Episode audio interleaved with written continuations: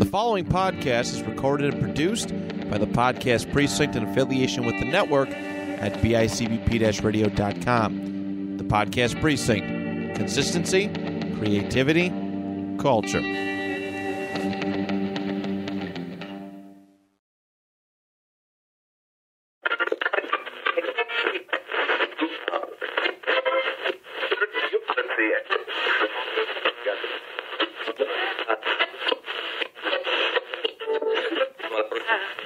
Everybody, and welcome to a brand new episode of Eat, Sleep, List. You're home for list making right here on the network at bicbp radio.com. My name is Matt Johnson, one of your hosts, and today, as per usual, I am joined by my good friend, my pal, Mr. Dan Torres. Dan, what's up, buddy? How are you? Hey, buddy, welcome back. It's good to see you. It's great to see you. How are you? I'm good. I'm good. We missed you last week, but we carried on as per usual. Ben and I uh, dove into the sweet tooth aspect of our diet. I, appre- I appreciated that. yeah, it was it was a really fun time, and it, me and him got to vibe a little bit more because we did our shows back to back. So it was an extra hour with my brother. So it worked out really, really well. Uh, but I'm so happy you're back. I'm happy you're well rested. Did you have a good trip overall? Overall, yes. Overall, I'm yeah. glad you, you said overall. I, I specified that on purpose. I figured you did, yes. Um, yeah, I'm not going to elaborate anymore on what happened, what transpired um, on my first day of vacation. But I am back, very happy to be back, making lists. That's what we love to do. Uh, today we have a guest, and uh, when was the last time you were on? for the magazines episode, right? that was Andrew. You were on another episode recently, too. Not since Dan. It was a history one. It was a history Oh, one. not since Dan. Oh, you know what? We it did a history one. been on the show. Or no, time no, travel. you have travel. because we did a time travel. Oh, that was Remember? last Yes. season. N- that was probably last year. We did that, like end of last year. yeah. But that was the one where we could do if we could relive certain eras. Oh, or that's what it was, moments. yep. I think that's what Oh shit! we did. You were. Is it did I get in trouble for saying I would punch baby Hitler again?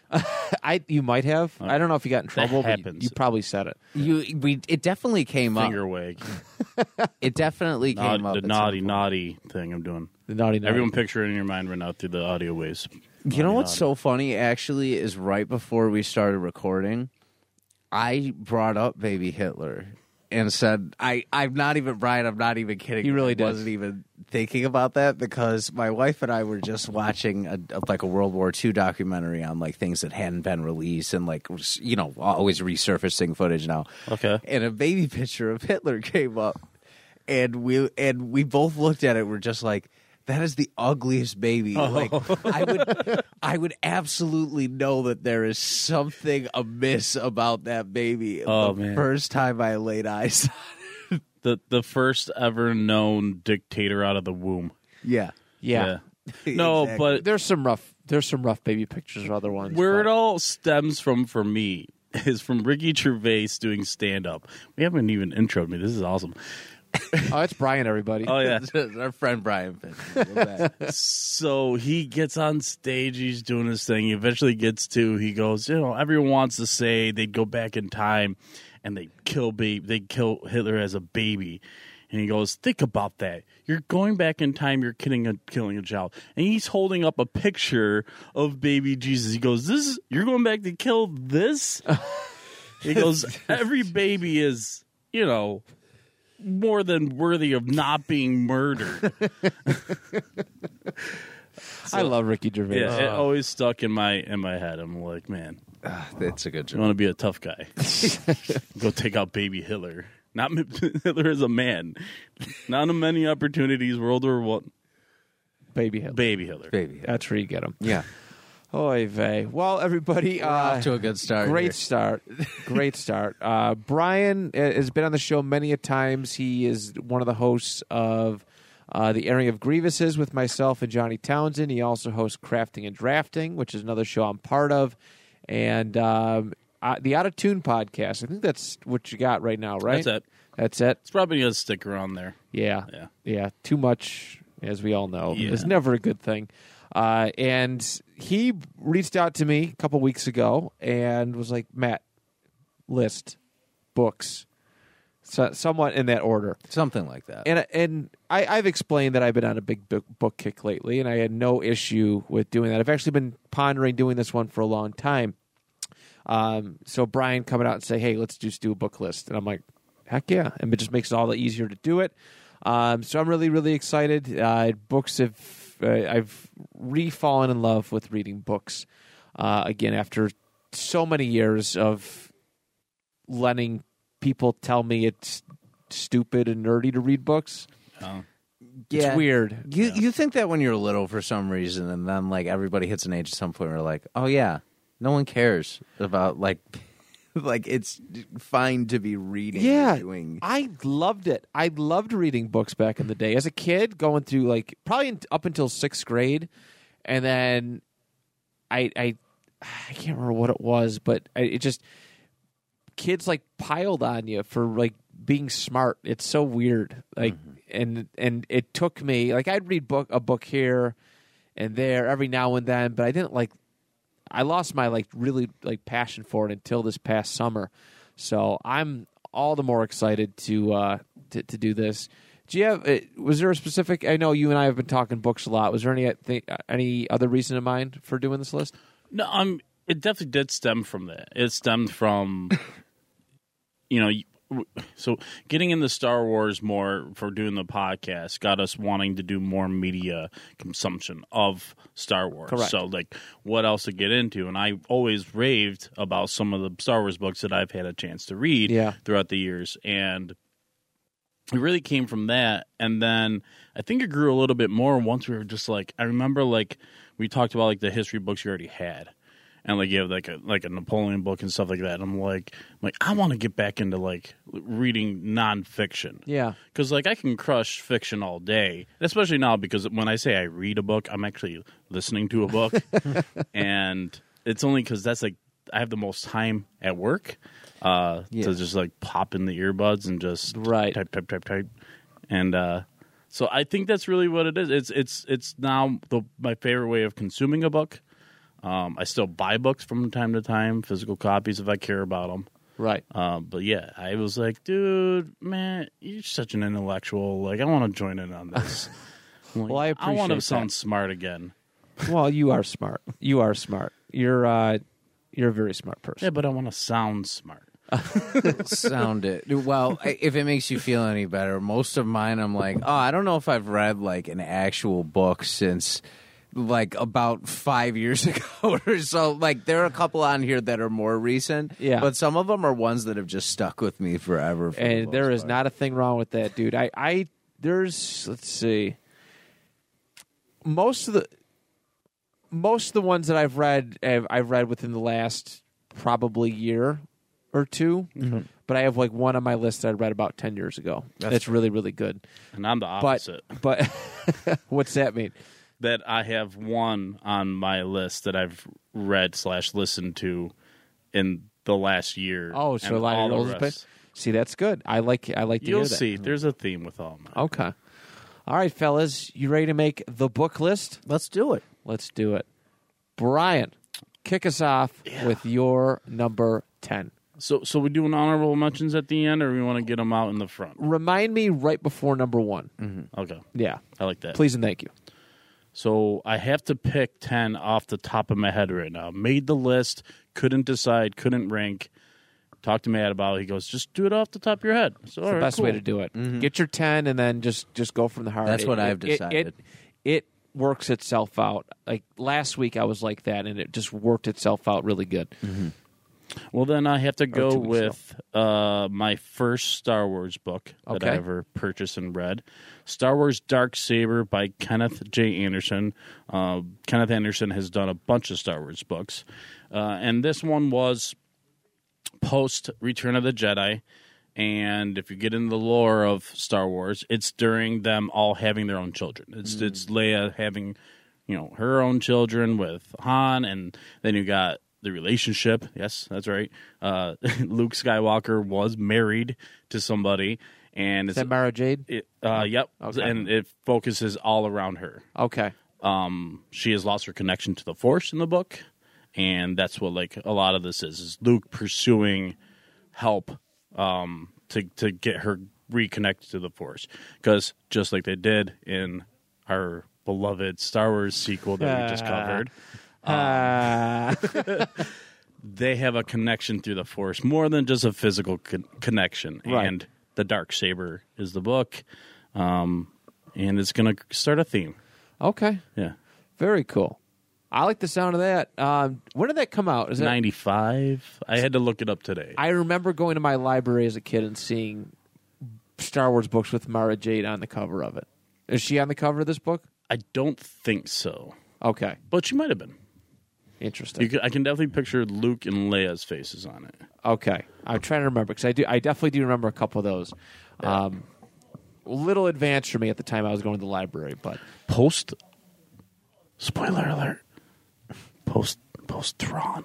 oh god, Oh God! oh no, Everyone dies in Star Wars. Oh no. I don't like that. they do, yeah. they do. Yeah, They certainly but Legends, just so it's already just out there. If So it never anyone's happened. listening, Y- right now it's not canon, so whatever. Uh, yeah. okay. Very good. I'm liking the Star Wars pick. Uh, Dan, what do you got for your number ten? My number 10 is going to be uh I'm going to put The War of Art at number 10 because this is doesn't have a ton of substance. I th- I'd say on this list it has the least amount of like actually substance as far as like content within books, but it's one of the most uh educational and like changing books I've ever read. It's a, a pa- book that's less than 100 pages or, so, or so that just gives you step by step how to like overcome your anxiety about like doing things like podcasting or theater or um, illustration like my dad my dad's read it i've read it matt read it last You year did, yep. You let me Um, borrow it when I was when he was going. looking for some inspirational books and it helped a lot. and it's it's nice because you take it in little by little and it's so small that you absorb it like so much easier i feel like it gets directly to this is what you're doing this is why you're doing it kinds of things and i really think that anybody in any profession can benefit from it um, and find a new tool to kind of keep in your everyday cycle so the war of art comes in at my number 10 for that Very good. Yeah, when you let me borrow, eh, I, I was asking for a bunch of self help books, and you hit with me. This is right around the time where I don't know if I decided to stop Two Point. I, it might have been a little bit after that, or it might have been a little bit. I can't, or before it.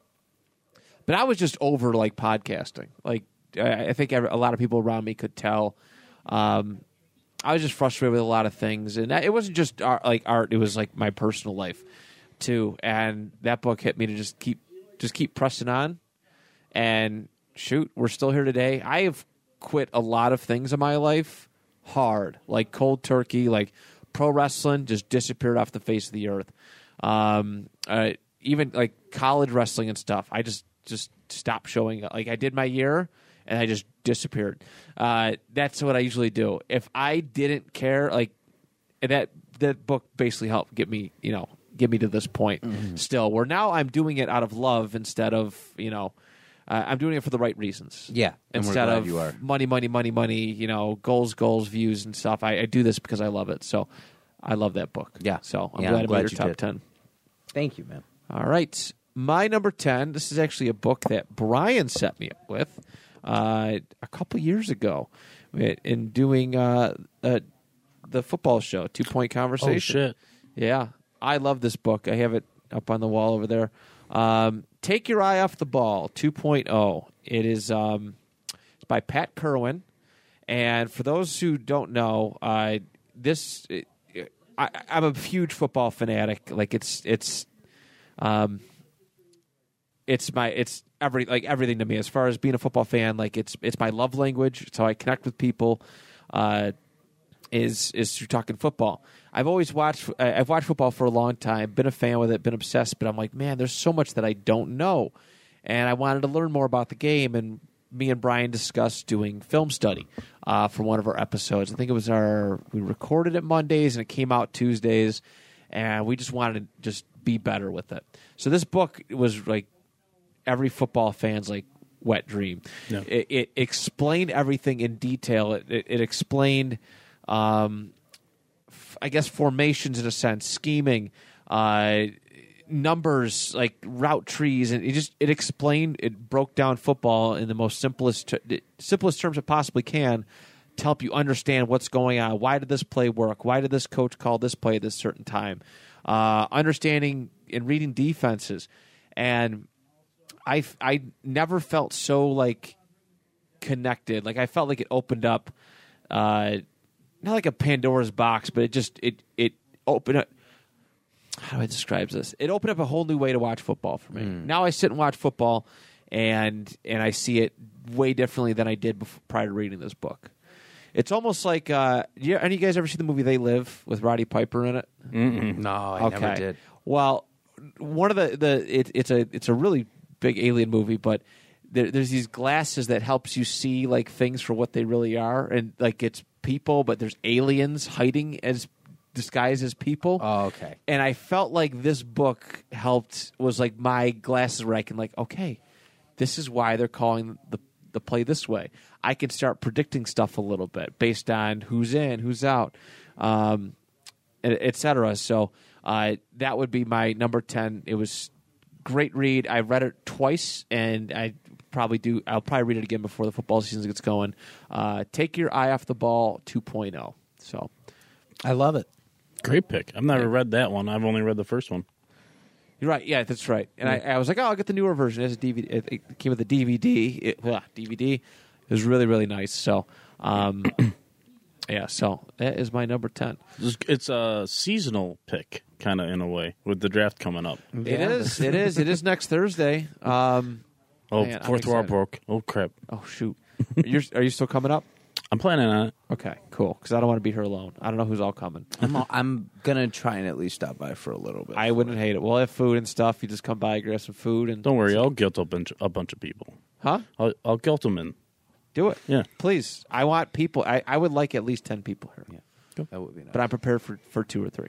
I don't have that many friends, but All right, very good. Bry, what is your number nine, bud?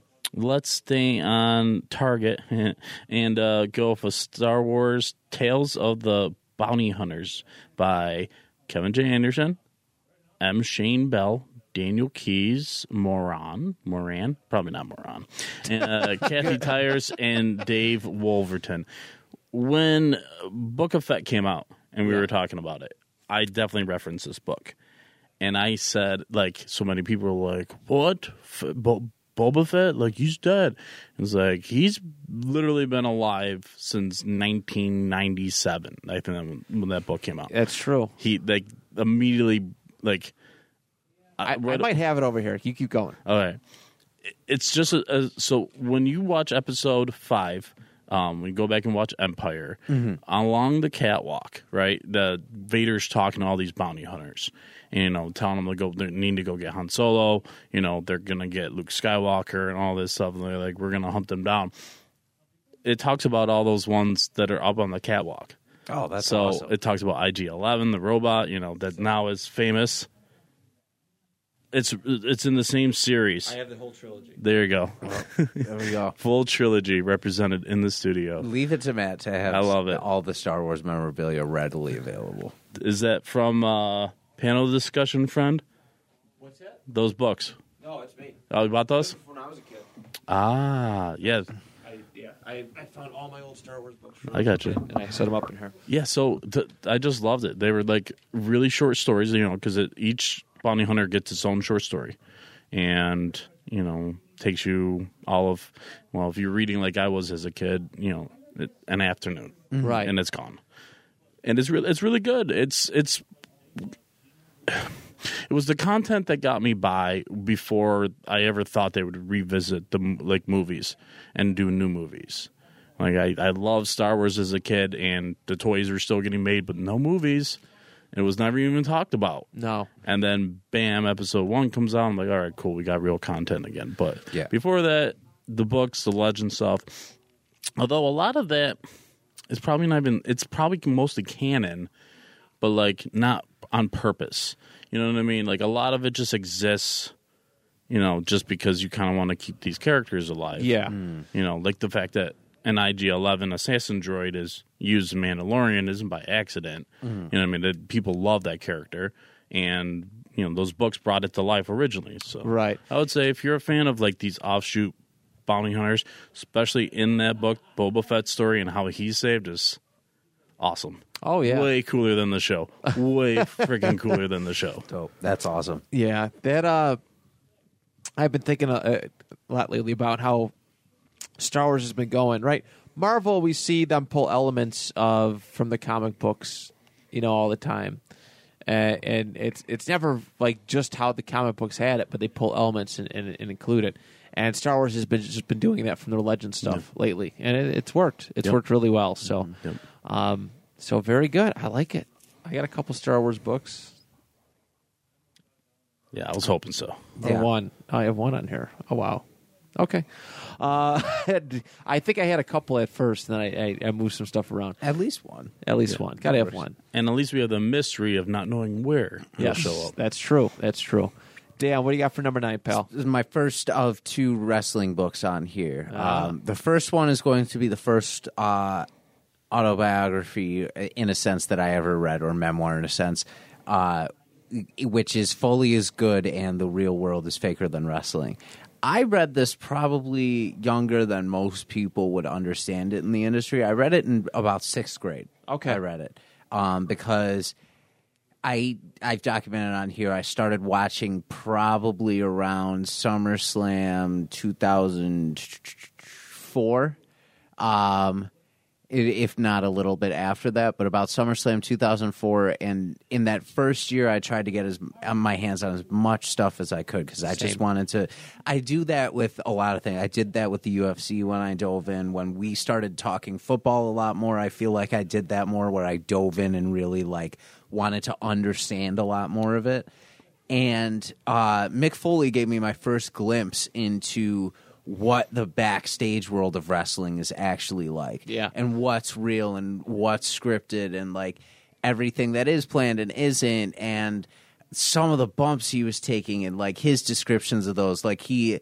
He talks about getting uh, the chair shots from The Rock in the Royal Rumble in that one, and that, and like that, it, his description in that is very like it, it, it's interesting to read, especially at my age when, you, uh, or at that age that I was, where you're still kind of having this curtain as to what wrestling actually is. Yeah. but I but I loved it because it helped me understand immediately what it was at the beginning.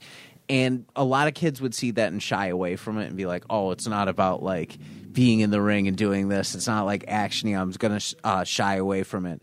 And I was just hooked as soon as I sat down and read it. And I think that's how I knew I was always going to love it for both what it was on screen and off screen too. Yeah, the off-screen stuff is fun. I think that's my that's my favorite part of the books. I do have one wrestling book on here coming up actually, and uh, it is really neat to hear like their thoughts on and, and, and what was going through the head and certain things because a lot of people just don't know, and No. sometimes sometimes people just don't want to know, right? Sometimes it's just better to just enjoy the wrestling product for what it is. When you know like some of the behind the scenes stuff, it, it almost takes away from the magic.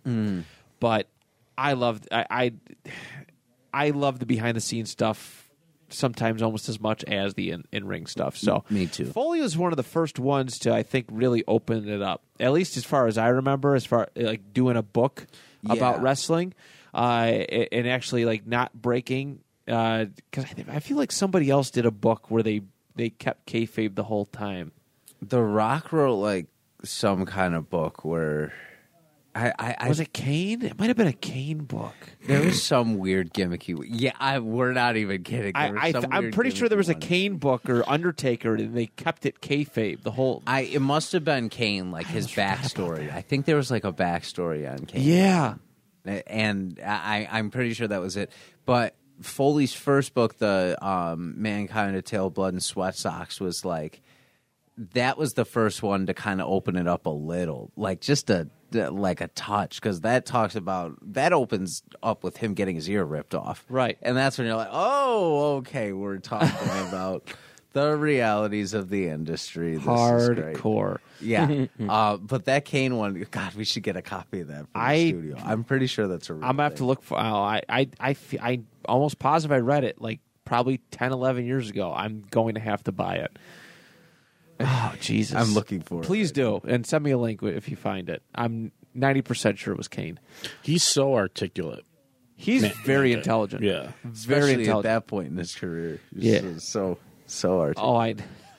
Yeah, I know. He's actually yeah, he very very smart dude. Yeah. Um, and uh, always has been. It, it's crazy. I mean, he had a long career, like long, long career being intelligent too, making smart decisions. Um, one of the best guys you kind of want to have in your in your locker room, I guess, for for any period of time. So, great jo- uh, choice in that one. I'm going to follow up your wrestling book with my wrestling book. Uh, it is Bret Hart's book, Hitman: My Real Life in a Cartoon World. This is one of the. I read quite a few wrestling books in my day. I've read Kurt Angle's, I've read Triple H, I've read Ric Flair, Stone Cold, Chris Jericho. Uh, I read Mick's. Bret had the most uh, descriptive, probably the most in depth one. You could tell the difference between certain people, you know, whether they have a shadow writer or not. Like, it, like you read a, their autobiography and it just doesn't sound like them. Mm-hmm. And I actually felt like I was listening to Bret tell stories about his time in and around everything. And obviously, you know, he's been retired for, for a significant amount of time now. I think this book might have come out in 05, 06. So his career was well past him. I don't think he wrestled a match. I, I wrestled actually like active, not not popping up and doing a couple moves here and there. But his full time career, I think, ended in like '99 or 2000 so, something along, along the lines of that. So this book went all the way back to his days in high school, growing up around Stampede Wrestling. Um, you know, uh, his heavyweight title win, it, all his ti- you know his title matches with Mister Perfect, uh, in in Montreal, and Owen Hart's death, and and and going to WCW, and he did a really really good job of describing it, making you feel you were there. Um, I read. I, I, I recently read. Uh, somebody loaned it to me. It was a it was a it was a Rob Gronkowski book, and it read exactly how you think a, a Rob Gronkowski Oh book my god, would go. Not very detailed. A lot of eyes, a lot of me's. Uh, just very simple, and it just it wasn't my favorite book. Bret, on the other hand, was so descriptive, and he just painted. You felt like again, you felt like you were just right there with him, and you're hearing his conversations, private conversation with Davy Boy and Owen and Jim and his dad and his brothers and, and all these people, and and God, it's so good. It's I think it's almost 600 pages. Uh, I got it over there. It's torn to shit. Uh, it, it's a very old book. It's been through hell and back, but I adore it. Um, probably something I'm gonna have to reread at, at, at some point, but it is a really it's it's probably one of the best ones. Bret had a, a very long storied career, you know, going from his humble beginnings to one of the most controversial, being a part of one of the most controversial matches of all time. So, um, so number nine, I am going to put uh, Hitman, I love it. my real life in a cartoon world. So, Journey into Darkness: and Unauthorized History of Kane. yep, that's what it was. Yep. I've read That's it what it is. Wild By Kane. by Kane. By Kane. it, it even has a whole section about By the loose God. ends in the story. Oh, really? Yeah, it does. I, yeah, somebody let me borrow it like when I was living in Rochester, like uh, again 10, 11 years ago. Amazing. So Love it. I'm glad I see this conversation brought back a memory. So very good. Brian, you're number eight, pal. Uh, not a wrestling book. Taking a hard right turn here. Okay. When I was a child, there was a Pizza Hut promotion Yes. that inspired you to read because if you read a book and I don't know why you just got to do this. There's no proof that you read the book. It's not like you're standing there in front of the guy that asking what your toppings are, and you have to like give him a book report. I don't know how exactly they what, how this worked, but it did. Um, but I got into reading like really early as a child. Like a- as a third grader, dude, I crushed novels. Absolutely. Novels. Like big time and that's going to start a trend here of like stories that weren't really like stories I don't think most kids that are like 9, 10, 11 years old are reading. Uh, but it was for Pizza Hut, uh, personal pan pizza, and Oh, I was all okay. about Yeah, it. I remember that. Yeah, so I was like, let's do this thing. Plus, um, the dollar store at the time, I think it was called. Was there's no Dollar Tree, there's no Dollar General. It was like D and K or something like that. But it was a it was a dollar store in mm, East Aurora, you know, where I live now. And uh, I would go and pick up these tiny little paperback novels. They're not they're thick though, you know what I mean? But they're like they're um pocket sized. It's Right. like really weird. And the print was t- super tiny, but whatever. I got through it.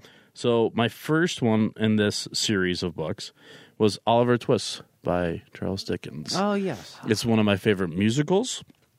Um, and I just love the characters, and I love that grimy London scene. It's something I've always been interested in. Yeah. You know, um, obviously his Christmas Carol is one of my favorite stories ever. Um, never read a novel on it though.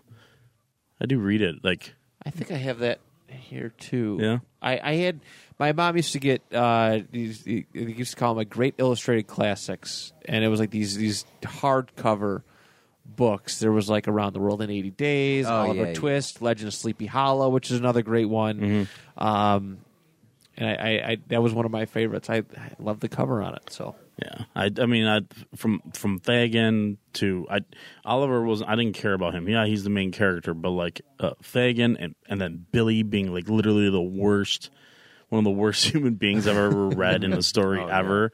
So yeah, it was fun to read as a child. Like I was reading like classic novels yeah, instead of like you know hop on pop. Hop on Pop. yeah, all those Dr. Seuss one. Yeah, people.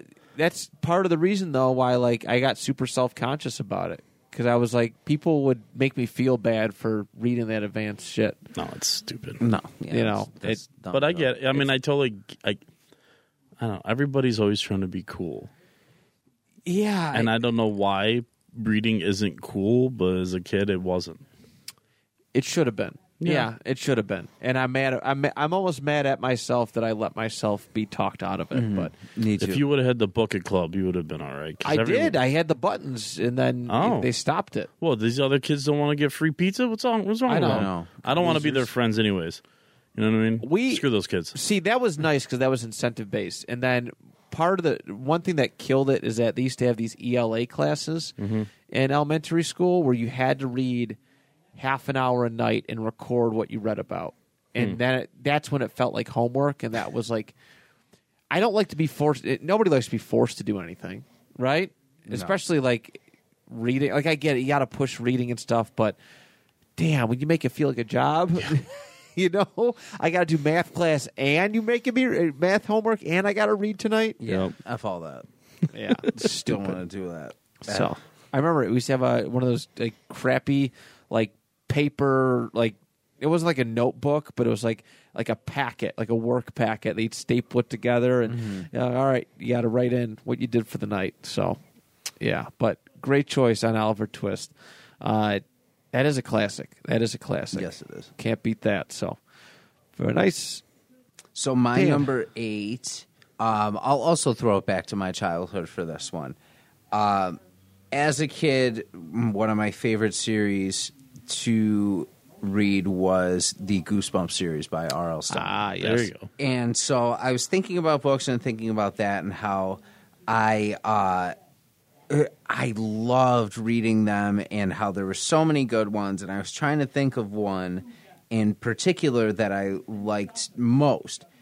And I have to go to, I'm trying to remember what number it is in the series. Um, I can't remember which number it is, but the title of this one is called How I Learned to Fly. And it's about this kid who he's I think in like middle school and he is trying to like imp- uh, impress this girl. He's going through his typical stuff of like, you know, I feel like there's nothing special about me, or I, j- I want something like some kind of talent or whatever. So he finds this book in this house uh, that has these instructions on like how you can Pull the mic down a little bit. uh, on how you can fly you and uh, like how to. Uh, I pulled a Ben on that one.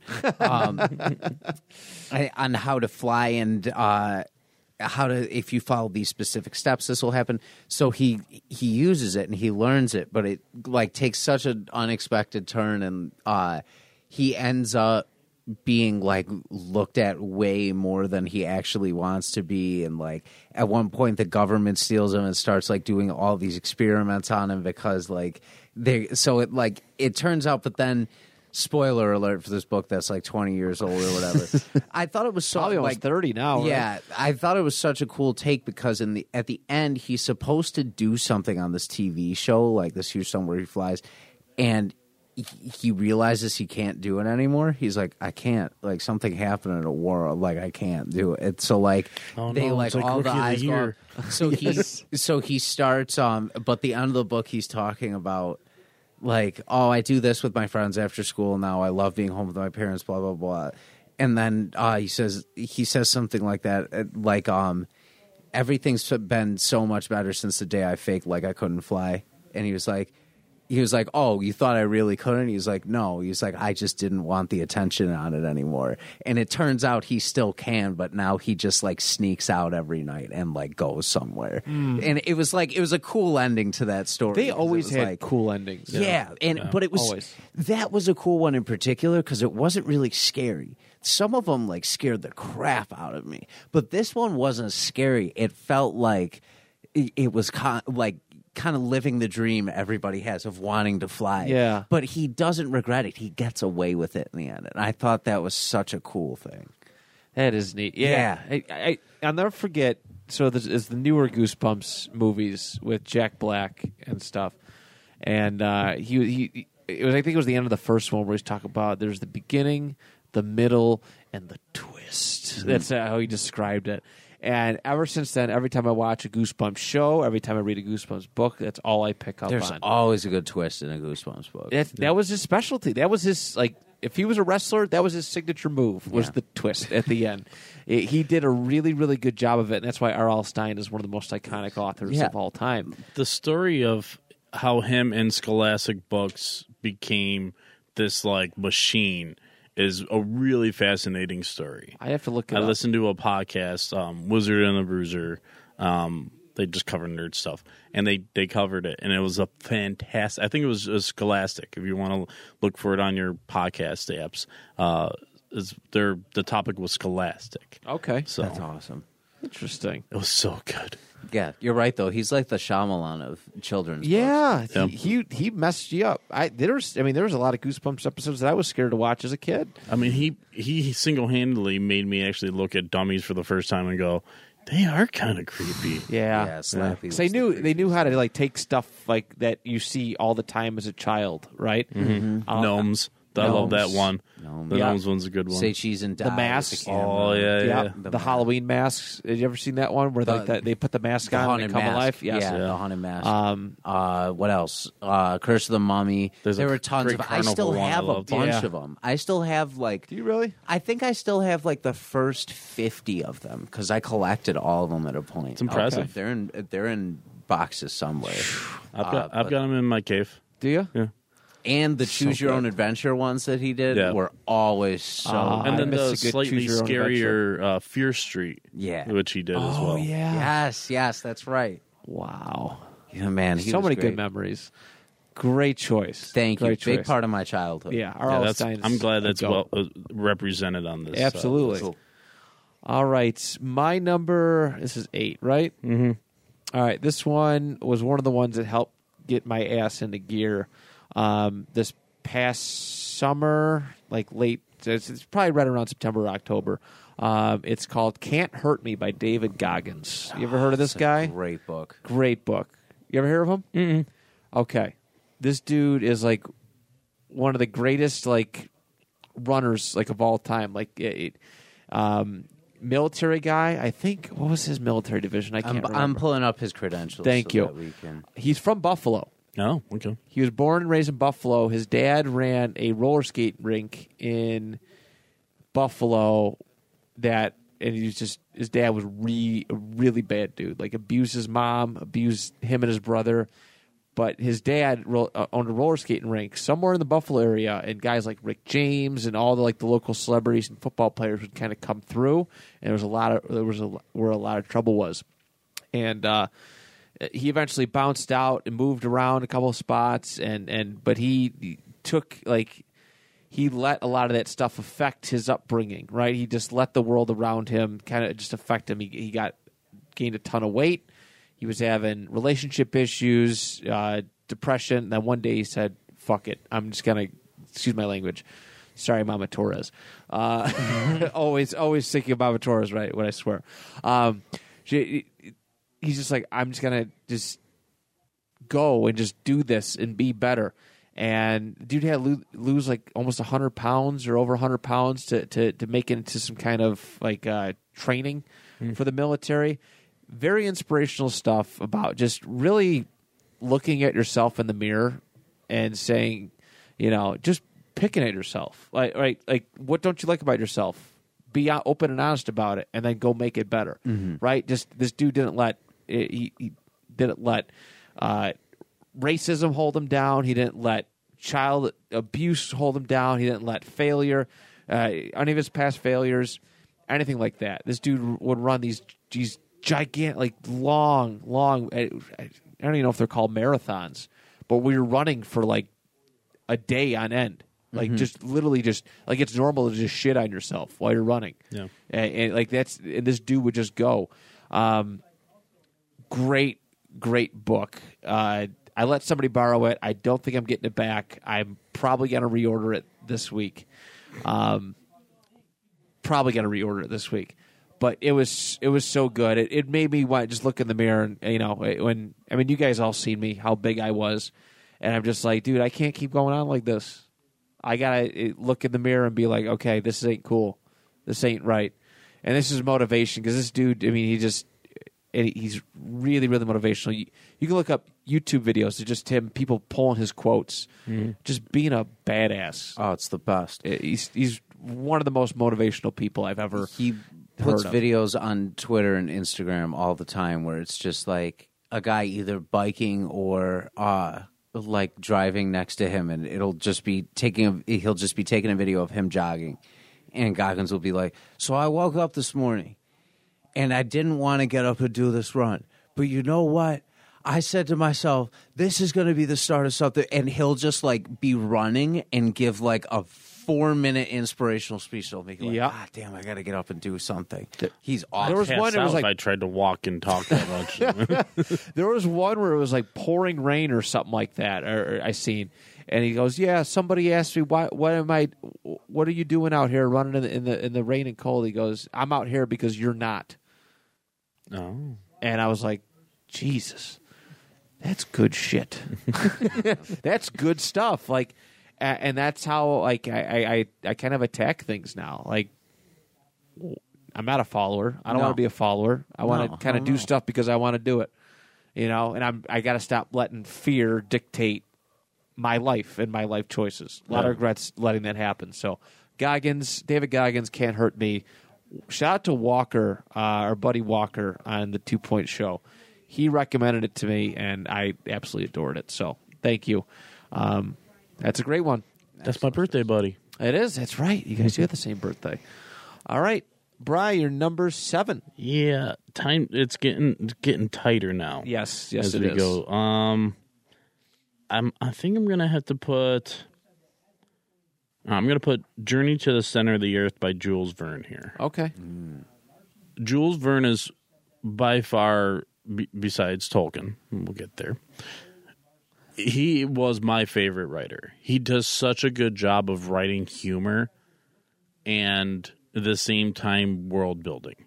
Like it's it's unique to like balance the two. Like Mark Twain, amazing comedic writer. Yeah. Like read literally read Huck Finn with an open mind and understand. And, and Tom Sawyer and all those other s- short stories too. They wrote that he's such a witty dude, but it's in like real life scenarios. You know what I mean? It's like common stuff.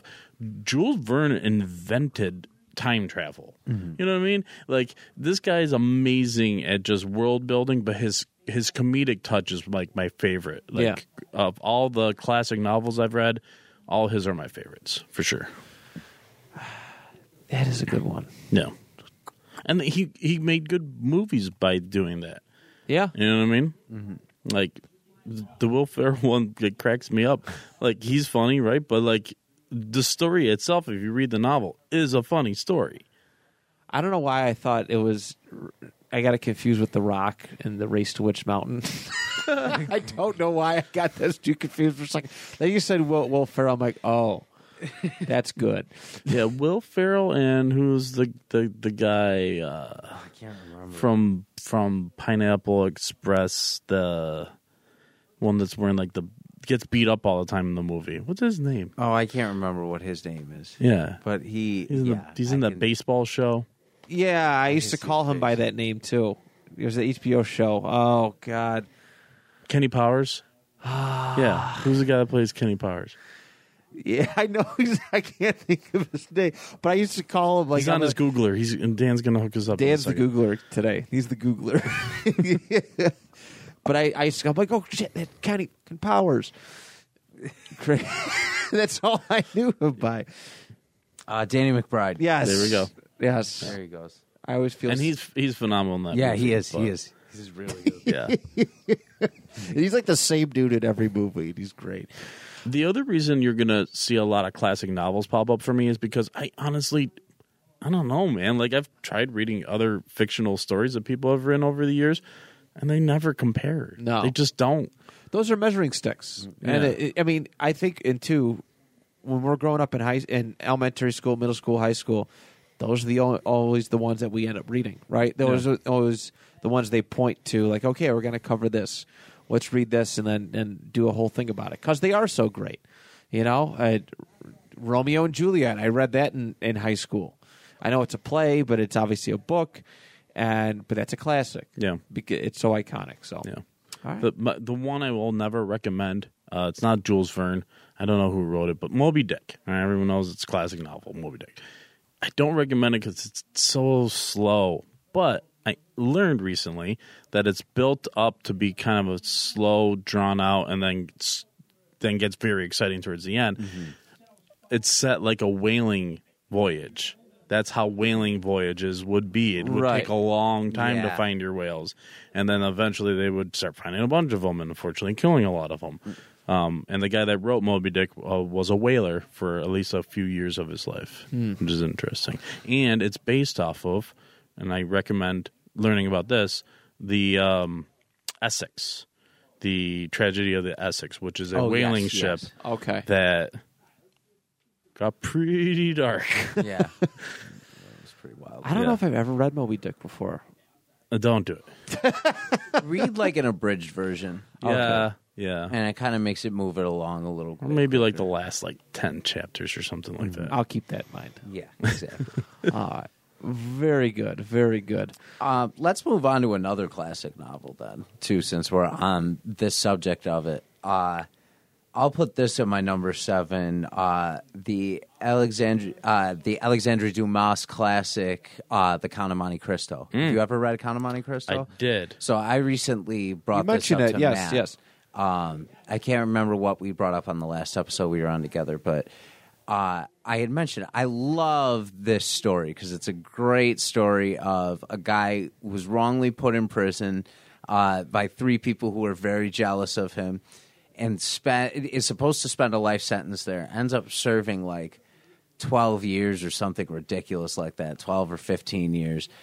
Uh, it makes a friend while he's in there who the friend is tunneling out most of the time. The friend dies, uh, and he ends up taking the spot, like switching out uh, his friend's body and going in the body bag and going out that way and escaping like that. But what he doesn't realize is they just kind of chuck the bodies off the cliff when uh, they get rid of him. So he gets thrown off the cliff in this bag, survives that, and this guy had told him if you get to this one place, you're going to be set for life. And he goes to this island, and there's like a billion dollars in jewels on this island. So that he comes back with this total, totally different persona and just starts taking his revenge on these guys one by one. Like, just starts using his power to like get them kissing his ass, and Yeah. then he slowly just ruins That's their lives. one by beautiful. one. It's so good. It's so good, and it like it makes you feel bad that he. It feels so good that he's just getting back at these dirt bags that totally ruined his life for no reason at Yeah, all. yeah. they just like decided one day, yeah, let's put him in prison, and, and then it just gets back to them. It's it's indescribable how good it is. There's a movie. um, that. I can't remember who's in the movie, but the original. I know that. uh his friend in prison, the older guy, is played by the first guy who played Dumbledore. Okay. I can't remember what his name is off the top of my head. Um, but it's a fantastic story. Even the movie's worth a watch if you like just have time and you want to sit down and Yeah, watch the movie. I wouldn't hate finding that. So I wouldn't good. hate reading it. Shoot. the the tower and the the castle that he's like imprisoned in. Um, so for my Microsoft wallpaper, it rotates on its own because I can't change it work settings. Okay. I'm, I'm on my computer. I'm not allowed to change any settings. So, anyways, it just a screensaver, a background, whatever, and it changes on its own one time, and it always has like interesting facts about whatever the picture is. And it was like this castle uh, was the setting of a classic novel. I'm like, is that is that the inspiration for the Count of Monte Cristo? Like the south of France, right? Mm-hmm. Yeah, And it was. dude, it's gorgeous. I Dude was believe it. imprisoned and like it, in a beautiful place, but Yeah. you're still stuck in prison. So just like Yeah. stu- uh, just totally stuck doing nothing at all, just solitary Yeah. confinement. But if you were to go outside, dude, it's like 75 and sunny. Like, yeah, a be- beautiful place if you were like vacationing. Yeah. Yeah, luxury. the Not south to be of France. prison. Not Like, to be you kidding me? Uh, I love. I, I do want to go see France someday. Yeah. Um. All right. Oui, Very oui. good. We oui, oui. All right. My number seven. Uh, this is my first of many history books on this list. Uh, this one is the Napoleonic Wars. All right. Uh, I am a huge Napoleon nut. I've openly said that on this show many a times, and I will grab and read anything I can um, about Napoleon. I still have to read the uh, hemorrhoids one, right? It was it Napoleon and his hemorrhoids. I still got to find that one. I want to just leave you hanging on it. I, I'm yes, gonna read about the hemorrhoids. I'm gonna read about No. it. This book was so well done. I I love. I mean, obviously, I'm, I'm a big when it comes to book reading, like or just history in general. Like war is kind of my my my go to. I classic war is is interesting. Hate it. I hate the idea of war, but I'm always interested by war. Yeah. Um, this book was so well done. At first, I was like, "Man, there's, there's some parts that are just are just kind of duds," but what it did was take the beginning of Napoleon's life and his rise to power. All right, and then after so after a certain point, it goes to every single country affected by the Napoleonic Wars by Napoleon and does an entire chapter on said country. So there's a country or there's a chapter on the United States and how Napoleon uh, Napoleon and the Napoleonic Wars affected the U.S., uh, the Ottoman Empire, Russia, Great Britain, uh, even like and there's some like just other like very like ran- Prussia, all these places, and it gives like very detailed chapters. So I. I it took me out of it sometimes because you'd be jumping back and forth in time based on the chapter you go to, you- you'd hit. But I just, in hindsight, at, at the conclusion of the book, which is just eh, again, it was just so well done. I was like, wow, this is like. It's like the MCU. All right. So here's uh, here's the Ant Man story, and here's the Guardian story, and here's the Avengers story, and how it all builds up to infinity. You know what I mean? Yeah. A- and that's how they built this up mm. because that's how they, that's how they did it, right? So they again Napoleon and his rise, his his birth, rise to power, then it hit all the countries, and then and then the conclusion of of the Napoleonic Wars, right? His mm-hmm. exile, his second exile, Battle of Waterloo, all that stuff, and and his death ultimately. And I was like, this is good. I like stuff like that. I would love to. I, I wouldn't hate finding a World War II book that did it like that. You know what I mean? Or there's, I'm sure there's multiple books, history books that you can approach like that. So the Napoleonic Wars, um, that is my number seven. I should probably have the author. Um, uh, let's see, Albert Barron. Napoleonic Wars. You might be right. I I was looking it up as you were talking. It's like I gotta know what this is so I It's can. good. I mean, I have it right over there. Um, this is it. Alexander Hmm. Mik- Micah Beridzi. Nailed it. Uh, nailed it. Perfect. Pronunciation's not my strong suit, but um, but yeah, it's uh, this is a really good one. I, I think Brian, I know you, with the audiobooks, I think you might appreciate listening to this at some point. Oh yeah, I'm gonna look for it on my Libby app, There you go. which is the free audio book. Uh, if you have a, I library seen you're card. leaving. Uh, what's you're leaving? Uh, leaving Audible behind. Yeah. it's not. There's no point. it costs too much. Yeah, it does. it does. it does cost a lot. Uh, all right, buddy. We are on to our number six. Here we go. And it's only going to get nerdier from here on out. so Let's I'm go. I'm already mad at myself because I made such a horrible error by saying that Jules Verne invented Time Machine when in fact it was H.G. Wells' The Time Machine. Another fantastic um, classic novel that I read oh so long ago, but it is stuck in my memory. And I I love the movies that like came out of like the 50s where they were taking all these like um, I don't think it was a Disney film, but it's like it's filmed in the same way, like very psychedelic, kind of like trippy, like background as he's going through his time travel, and then even you know like when he actually gets back and then has to fight all these like monsters that live in this you know futuristic time you know such a fun creative story. The once again this guy created out of nothing. Like he's the first one to ever think of something like this. Mm-hmm. Like it's fantastic and it's so well written and it's not long only- that's the other thing i love about these novels they're not very long Those classic ones are not very long No. at all. No, but good storytelling once again world building fantastic which is what I love. That's that's a strength that I think a lot of people lose some sometimes. Uh, authors nowadays, you pick up a book and uh, you, the characters just don't hit you the same. They're forgettable. Uh, they're they're very forgettable. The characters aren't relatable. You don't care about them as much, and, and a lot of the ones you've mentioned, I'm like, wow, they're they're actually really really well done. Yeah. really well written, really well made. You care about them. You remember the name by the time the, the book ends. I can't tell you how many like the, of stories I've read.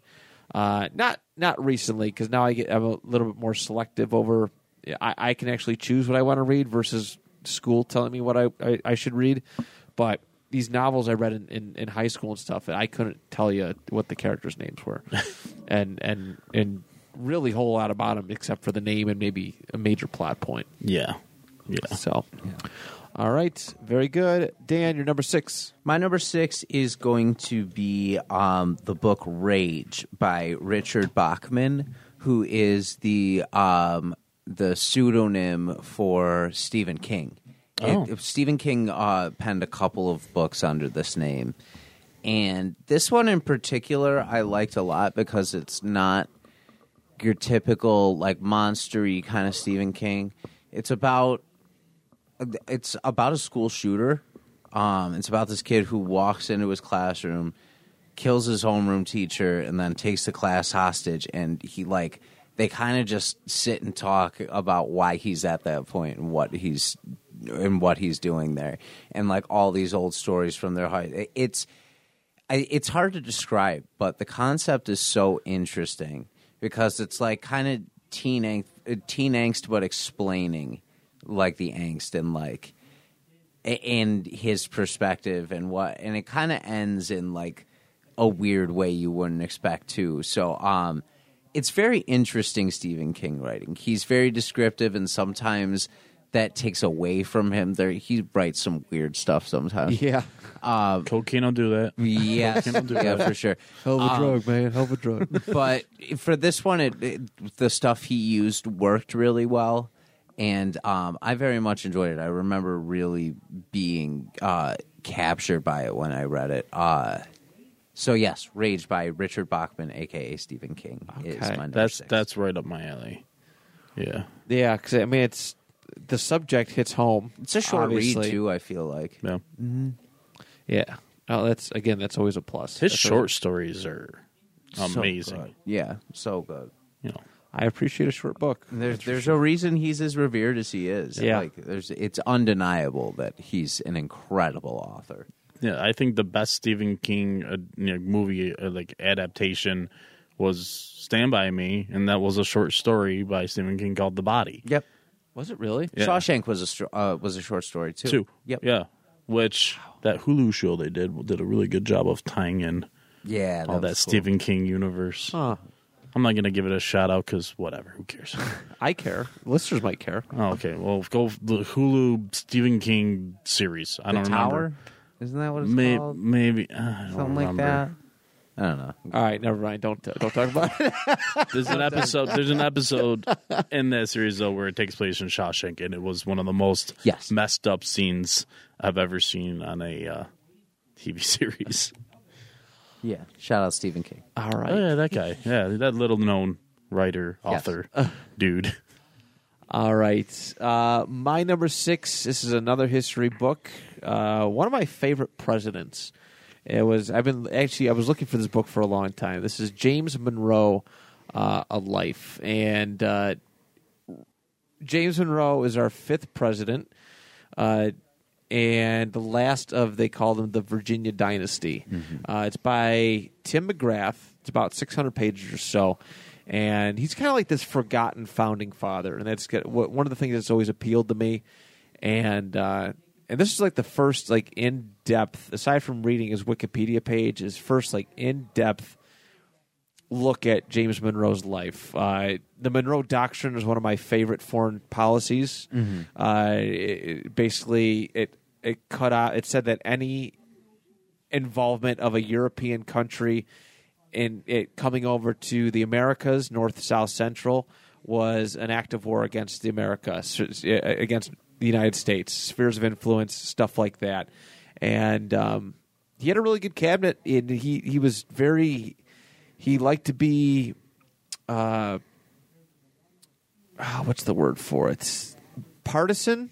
Bipartisan. Bipartisan, bipartisan, uh you know he, he took a lot of influence from from george washington who was a, a mentor in a way.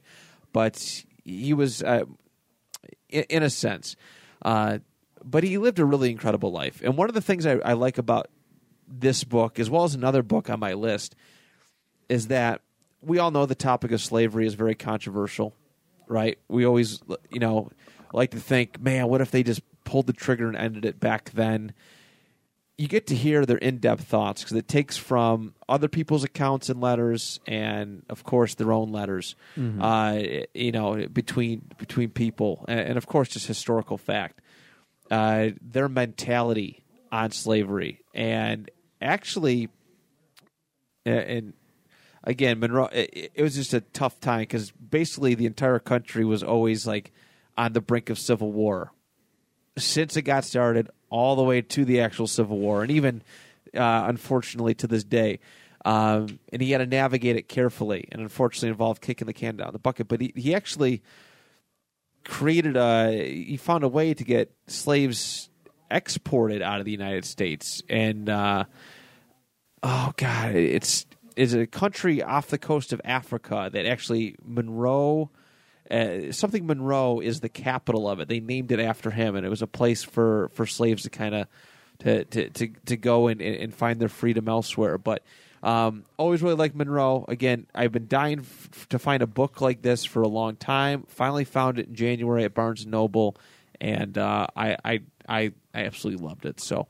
Um, Great read, great read, and that is my number six. I've heard you talk about that book a couple of. I know you really like James Monroe. Yeah. So it, that made sense to me that that's on your.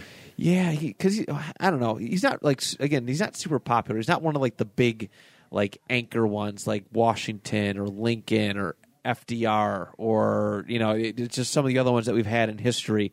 Um, but yeah, he's just he's just super underrated, and uh, there someday I would like to do a president's list on this show. I think we all. Uh, I think you and I had the mental maturity to handle that one, Dan. Mhm. Yeah, Uh, for versus, sure. uh, unlike some some other people that I spoke to, Brian, you would be more than welcome to, to participate in that. I wasn't sure what side I was falling on there for no, a second. yeah. I was like, oh shit, Brian probably thinks I think he's a whack job.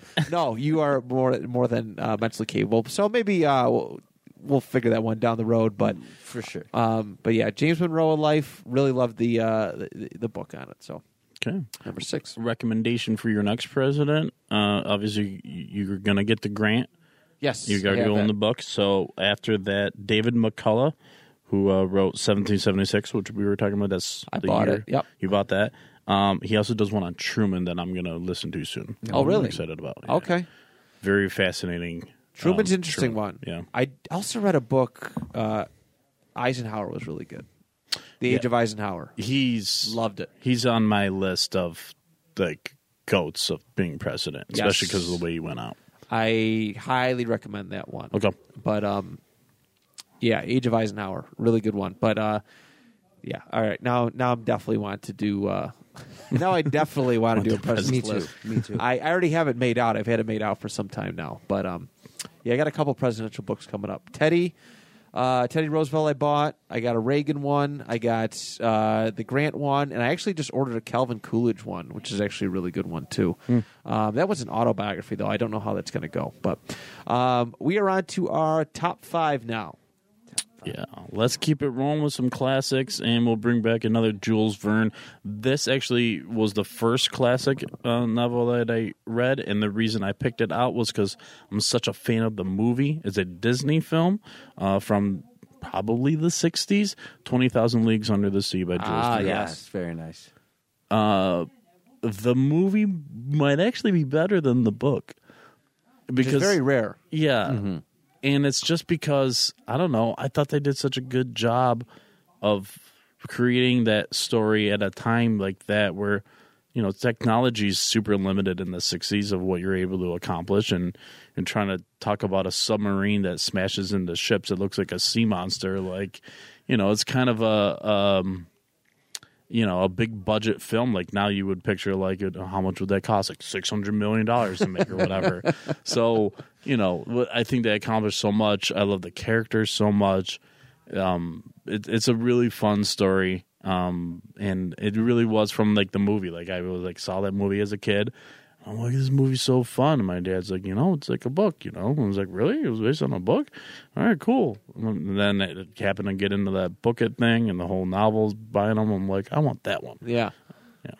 Yeah, that's a that's a vintage one. I I I've definitely read it. I don't know if I own the book or not, but they used to have a ride at Disney, Twenty Thousand Leagues Under the Sea, and you could still see the remnants of it. They mm-hmm. closed it down years ago, but you, you just go underwater and ride through. It was right by Ariel's grotto, but you can still see the track from it. That's cool. And uh, I I love seeing stuff like that. Journey to the Center of the Earth probably is a better book if I'm judging the two against each other.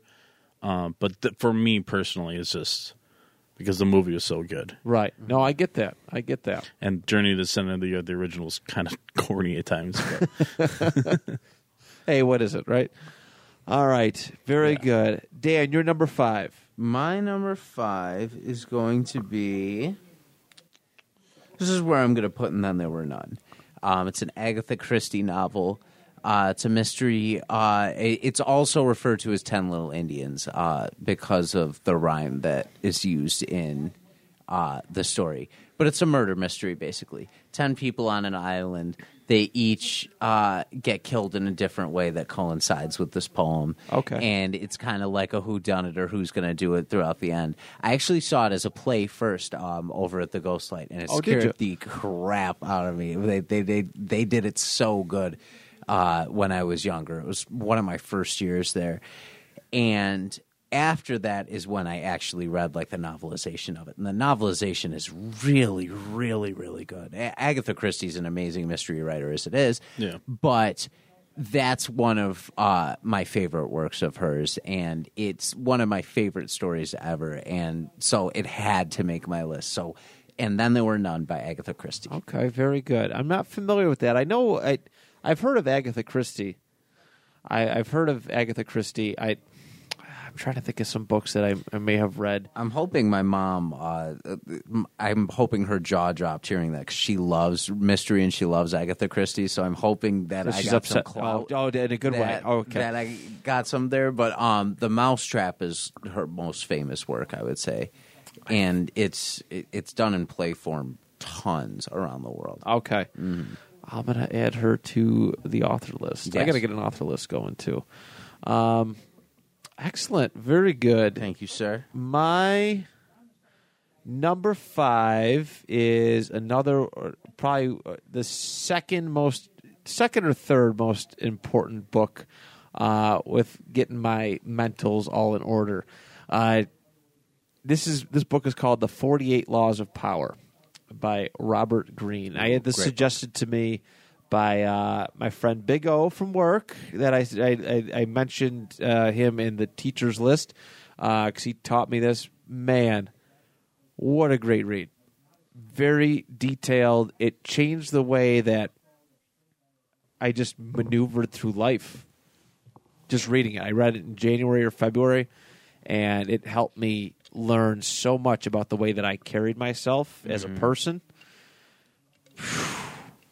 Like, it's crazy. It, it, it, just navigating just just through people, right? You know, some of the, the, the things that it would teach you are just like moving in silence uh, and, and making yourself scarce. But obviously, it would expand on it like so much more uh, in, in so much better detail. And I've applied that with a lot of things, with a lot, you know, just uh, the way I handle social media now. So I did come back to social media, and I'm. I don't post nearly as much as I don't know if you guys notice this. No, I, notice you liking mine and my wife's stuff a lot. That's what I notice. Mm, yeah. well, that's good. Well, yeah. Well, yeah, but I, I mean, I've always kind of done that, right? No, well, I'm when you took the break. I'm just saying, like, you come back and I think you're. I don't know. You're gonna tell us, but like me, like I'm like I was like, all right, he's getting back into social media. Like I don't want this to mess up a good thing. Like 'cause No. you got a good thing going with taking the break, but it seems like you're managing it well. So far, I don't feel the need to post every day. Yeah. Okay. I don't feel the need to post every day, and that's there's a reason. There's, there's a reason behind that. It's a making yourself scarce kind of thing. Um, I don't want people know what I, knowing what I'm doing all the time. If that makes sense, Yeah. I, I don't want like here's something that I, I, I've learned. Uh, obviously, I've lost a ton of weight. Mm-hmm. Last time I lost a ton of weight, I felt the need to post every single milestone for for likes, for clout. It felt good, Yeah. but it's like you're telling people to look at me. Hey, look at me. Now it's really cool when I'm like when people see me and they're like, "Holy shit, you lost a lot of weight," and you can like actually have a conversation about it. That's one of those. That's one of those things, and people like a little mystery. I, I found that people like a little mystery. I've been an emotional open book my entire life on social media. It was one of the worst things to happen to a person like me, and now I know how to hone in, mm-hmm. have a little discipline. They're, they, they they do a lot of good examples. They so the book again they have their 48 laws they discuss um, transgressions of the law so people violating the law of power and what it what happened and people who, who observed it and and and good things came uh, i mean there's just strategy stuff in it all the time right napoleon was frequently referenced in this book as transgression transgressor of laws going into right he's doing good doing good got the french empire going he doesn't know when to stop. He invades Russia. Yeah. His his empire collapses, or his attitude. It it uses a lot of great examples. It's it's a lot to hand. uh, It's a lot to handle. I was warned about it beforehand, but this book is super important to me changing and evolving as a person. So, Is it told by the author? Do you know? what do you mean? What? Sorry, I do because I listen to books. That's how I like. I'm always curious. I'm like, I wonder if the the guy that wrote it is the one that's going to tell me the story. Oh yeah. Yeah. I know what you mean. Oh, yeah. That was a joke for myself. That was a selfish joke. No, Way it didn't go my over your head. It wasn't even meant for you. I'm I'm much shorter than you, so that was my height, not your height. Yeah, no, it's a good one. If you guys are looking for just a just a, a whole change in the way you see the world, I- Yeah, I've I never done this. I've never done the like the self help or even It's like good inspirational intermittently. books. like it's that. good intermittently. I I like pounded a lot of self help books around Yeah. the same time, so I'm not going to say I got burned out, but it became a, a a- a little bit at points where now I'm just like Star Wars, Star Wars, Star Wars fiction, history. Um, it's good if if you're reading a lot of books, maybe one in every five. Okay. Okay. So, but it I I think it's important. I I adapt with what I read a lot. Yeah. and yeah, Okay. this one this is a good one. So, uh, that is my number five, the Forty Eight Laws of Power. Love it. All right, thank you, Brian. You're number four. Uh, this is the last one that falls into the same category that which I've been doing. But um, Jules Verne, once again, hands down my favorite Jules Verne, uh, Jules Verne book, uh, Around the World in 80 Days. Yes, The original movie based off of it is fantastic. Once again, set in the 50s or 60s, whatever, I think from Disney. Um, and then the Jackie say, Chan Jackie one Chan.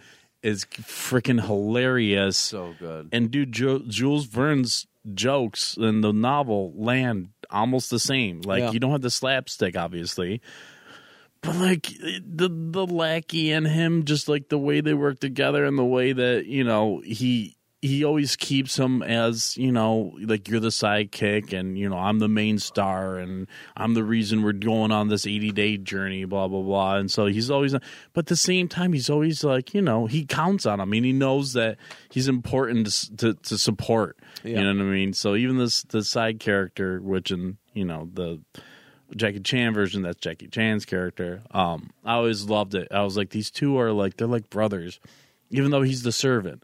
But like that's only like when you see it from like his fellow rich people's like eyes. Like he has this, of course he has a servant. We all have servants, and he's like, no, he's he's my friend. He's my brother, and they go on this amazing journey together. Yeah. It's a fantastic story. it is a good one. It's my favorite classic novel. So good. I definitely have that one around here. Yeah. I'm pretty sure. You you can crush it in an afternoon. yeah, it's a quick it's a quick read. Um, yeah, for for 80 days worth of worth of reading a book, it's uh, it's pretty quick. Yeah, but, exactly. but I do love it. I do love it. I almost forgot about the Jackie Chan movie. It was pretty good. Yeah, Yeah, it wasn't bad. underrated. When did Yeah, that come out? That was like early 2000s. It's Yeah, yeah, yeah. At, at best, like mid two thousands. Yeah. I'm trying to think of it. I the- remember renting early. it from Blockbuster. because I think I remember seeing previews for that on the DVD for the uh, Sean Connery classic League of Extraordinary Gentlemen. oh man, that's definitely mid 2000s. Yeah. definitely mid 2000s. Which actually, that movie, when you look back on it, it's not adapted that great, but I, I have a soft spot in my heart for that movie. I love that movie a lot. it is. It's really really good. There's some cool Two characters in thousand four. it. Yeah, Yeah, see? Boom. Perfect. very good. Right there. All right, very nice, Dan. You're number four. My number four, this is where I'll put my last um, biography on here, um, and also my other wrestling entry on this, which is Cheating, Death, Stealing Life, the Eddie Ah, Guerrero yes, story. sir. Man, my guy. That That's just... If you know anything about me, you know Eddie is my goat. You know that uh, I look up to him as a wrestler, as a performer, as an entertainer, and as a person. And this book is a big reason on why I look up to him as a person. That dude had some demons. He fought tooth and nail through these terrible, terrible, horrible demons his whole life and still ended somewhat on top with everything. I'm sure the heart failure he had was definitely connected to like steroid abuse and pill abuse that he's had in the past and you know your body can only take so much Yeah. punishment after a while. Um but man, if you read that book, you learned a few things. You knew he loved his family. He went through hell and came out on top. And he loved wrestling. He loved the business, and he loved the matches that he had with people, and and and his people within the industry. He loved in particular.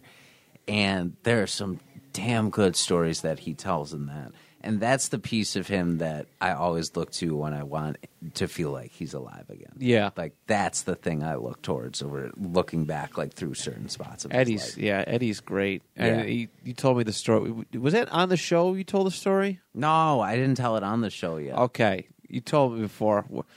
I want to do a wrestlers list someday. I- Yeah. someday, and hopefully we can make We that story happen. It's a really, really good story. Shoot, I meant to bring that today. I was going to bring it. I don't all have it framed yet, but I. That's all right. We We got time. We got Cool. time. I can't wait to see that. There's a fun story behind it. I got to read that one. I don't think I. I don't think I ever have. I'm Cheating, death, stealing life is definitely good. He talks about the one time I want to say he was wrestling in Mexico, and he's out doing this match, and he's like, he's like, God damn, he's like, this is stiff. He's like, what did they do? Why did they put under this? This is such a stiff ring. He, sat there tearing down after the show, and they take the canvas off and it was just like it wasn't even wood or anything. It was just this concrete slab. Oh, and they my had put God. like they had just put straw over it for like somewhat padding. he was like, "Are you kidding?" What the? F- But then some Oh. of these like promotions that he was working for back in the day, like they didn't give a shit. No, I They didn't did care one. about their wrestlers. I was gonna say like I had a bad one, but that's horrible. I had one where they had the planks, but they they had like a thin bathroom rug and that oh, covered it, Oh, man. and there's no give on that. It was a six sided ring. It was pretty cool, but like is rat, like mice ran out of the rugs. I'm like, this is the worst ring Oh, ever. It was the worst ring I've ever worked in. He he's become one of my favorite wrestlers. Eddie, Oh, Yeah. he's got a fun story, a good, a great redemption story. Yeah. Um, He's just he's the wrestler's wrestler in a lot of ways. Yes. oh yeah, Because like he was always willing to put people over yeah. and He he didn't have an ego. executed he uh, he he took care of his fellow wrestlers. Yeah. Which is like now that I've learned so many other stories through you guys talking about and stuff like that. Um, because I've always been on the side of wrestling. Like I have, I've always had friends that are way more into it than I was, but I loved it. Like Yeah. to, at the same time, Yeah. but like seeing like and hearing stuff of just like these assholes who did nothing to take care of them, their fellow wrestlers, and just being horrible performers and putting people at risk. It's like Eddie never did that. No. Uh, he sold everything as as hard as he possibly could, and I got mad respect for the dude. Yeah, Uh, no, he's he's the he's he's How long has he been gone now? uh he died in 06. Dang. So, oh my god, almost 20 years, 17 years then? I think it, it Something makes like- it He might have even died. It was before November. I think it was November of 0 or maybe it was 05. I think it was 05. Oh Jesus. Let me see. I think it was just yeah, it was just like 18. He was still Yeah, it was wrestling, right? 18 he was still year. wrestling. Yeah. That was the saddest day I've ever had in my life. or one of them at least.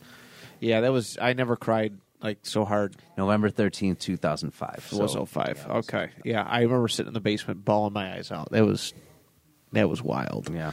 Um great choice. Great choice. Thank you, sir. My number four. This is where I'm going to put uh, my. l- Oh God, which one do I do here?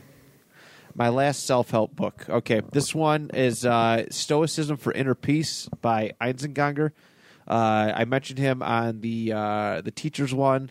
It's a YouTube channel that I follow. It's really helped me learn the uh, philo- Stoic philosophy, and he actually put out books, and this is one of the books that I decided to pick up. It's only hundred or so pages, and it's uh, it's it's great. It's it's almost like my Bible for Stoicism and, and learning how to maneuver for life. This plus the Forty Eight Laws of Power, uh, power couple, I have to say, because they kind of all go hand in hand. Uh, Stoicism, there's just there's a lot of layers to it. But basically what i've learned from is removing um, ego and emotion from decision making. All right so uh, and basically the biggest thing i've taken from stoicism in, in this book for example is that i can only control what i can control. And and i can't control other people their thoughts their reactions what they do it's it's beyond um, and there's no sense giving uh, up emotion to the actions of others, right? Uh, it, you just there's, there's literally nothing you can do. No. So stoicism, it, it to me, it was about accountability and if if you want so uh, essentially what I took from it, if you want to do something, it it comes from you. Uh, you do it. I, I I'm sounding like I'm all over the place with this, right? But, I know what you mean. Yeah. um, but there's so many layers to it. There's it with with with like relationships, right? Relationships. That's one of the hardest things. Breakups uh, and divorces are one of the most difficult emotional things we could do as humans. Um, I've actually been. I got this book for a friend who's going through a divorce, and he said it's helping him uh, because, unfortunately, the relationship is in the past. Unfortunately, this is just an example. Relationship is in the past, and while it may not have been his decision for the marriage or to end, it was the other person's, and there's nothing you can do about that at that point. Once that decision's been made, and you can only use it to strengthen yourself and and move onward. Um, yeah, there's stuff with relationships. There's stuff where it just it, there's literally a chapter for everything. Um, and I love it. I really do. It's I think it was only twenty bucks on Amazon, and uh, yeah, hundred pages or so. Quick read. I think I read it in like two days, two and a half days, and uh, it's it's every chapter is like a page and a half or whatever. whatever. But there is something for everybody there. So Stoicism for Inner Peace. Um, that is my number four. Excellent. I Love like it. that. Thank you. All right, top three. Top three. Now we'll finally get into something I listened to this year. uh, the first uh, Thrawn book, with uh, but written by Timothy Zahn. Yes, just sir. literally called Thrawn. That's it. And it was my reintroduction to the character from a novel, and I had read previous books about him, but like it didn't stick. There's something about it now that these Star Wars stories stick better in my brain, and it must be because I care so much more about it, and because so much, so many more people are getting exposed, and every day seems like Star Wars is just going to get bigger and bigger. Absolutely. And so, like, I'm caught up in it, and now when I read these stories, like the stories really stick in my head better. And Timothy Zahn's a phenomenal writer. He's really, really good, and he you know, I listen to an audio form with voice acting, which makes it super fun, which I highly recommend to Matt um, to use my Audible account just so you can, know, because I purchased them, so they're going to stay forever. So um, you can listen to and, and hear his adaptation of uh, what the voice of Thrawn would sound like. So it's Yeah. my last Star Wars book uh, on this list, and uh, it's really good. It's fun. You put me onto it, dude, and I wouldn't be as obsessed as I am with Thrawn right now if it wasn't for you. So, um, And that first book is just like it's great. It's it's oh, it's so it's so like it's like watching The Dark Knight. Like for me, right? Or, right, Dark Knight, yeah. Yeah. Where like everything is just so calculated that like there there isn't like a wasted moment in the story because it all just keeps building into something else. It, it's it's a really good one. It's a it's a top it's a easily a top five Star Wars book for me. Easily a top five. So, um, yeah, Thrawn's an incredible character, and now I'm obsessed. I, I bought the Just Ascendancy trilogy, and then Thursday I'm going to start Heir to the Empire. Uh, that book's coming in, and, and that those whole are trilogy. those are all Timothy Zahn as well, right? All, he he yeah he's done he did it so he's been writing about Star Wars for like twenty something years, more with- than that. Heir to the Empire I think was 90s. 30 something years because I'm old. Yeah, almost. Yeah, it's it's. I got to see when it originally came out, but I'm pretty sure it was like mid '90s, so almost 30 years. Dang, dude. I know, Crazy. crazy. Wow. I know. All right, my friend, number three. My number three is going to be uh, the SE Hinton classic, The Outsiders. Um, I read this book two or three times in school. I think. I think I had to read it for both sixth and eighth grade. Such a damn good book.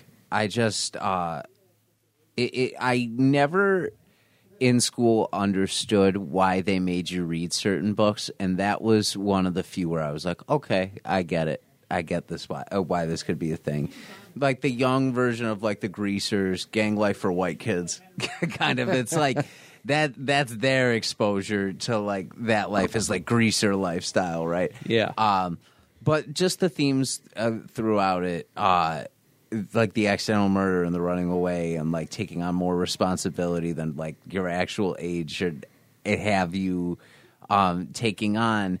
It's just one of those classics that really stuck with me my entire life to the point where I think I asked my mom for it for Christmas the one year and read it like a third and fourth time because it, it just stuck with me that much. But The Outsiders has always been one of my favorite books uh, from middle school onward and probably will stick with me for life. So S.E. Hinton's The Outsiders comes in at my Oh, number yeah. three. Okay. Oh, that's a cool. Oh, the first hardcover edition. That's kind of cool. From It's a 1967. Uh, did you guys ever read it? I don't know if I no, Not Oh required my reading god, for me. it's really good. Um, it's there's there's a book I think by S.E. Hinton as well called That Was Then and This Is Now that's like set in the same town. So it's like in the same universe and they make re- uh, references kind of to the first book. Um, but they they don't have like a direct sequel to it at all. It doesn't need one honestly. This is amazing. It's a damn good book. She was 15 when she started writing the book, and it was published when she was 18. Yeah. Wow.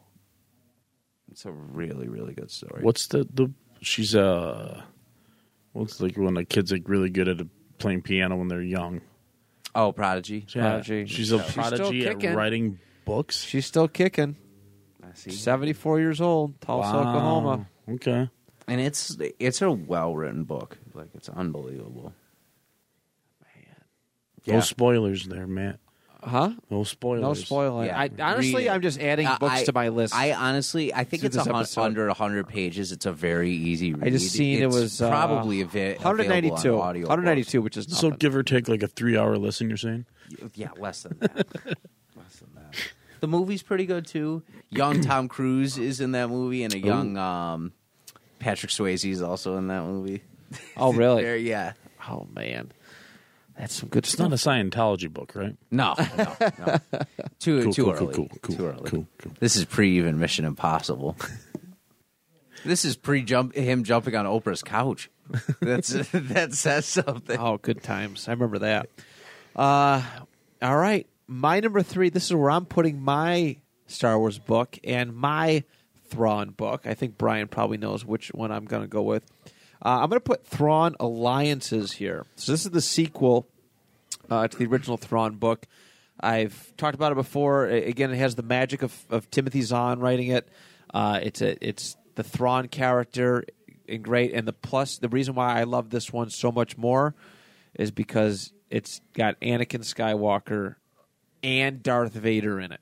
All right, and I'm saying that everyone's like, "Duh, they're both the same person."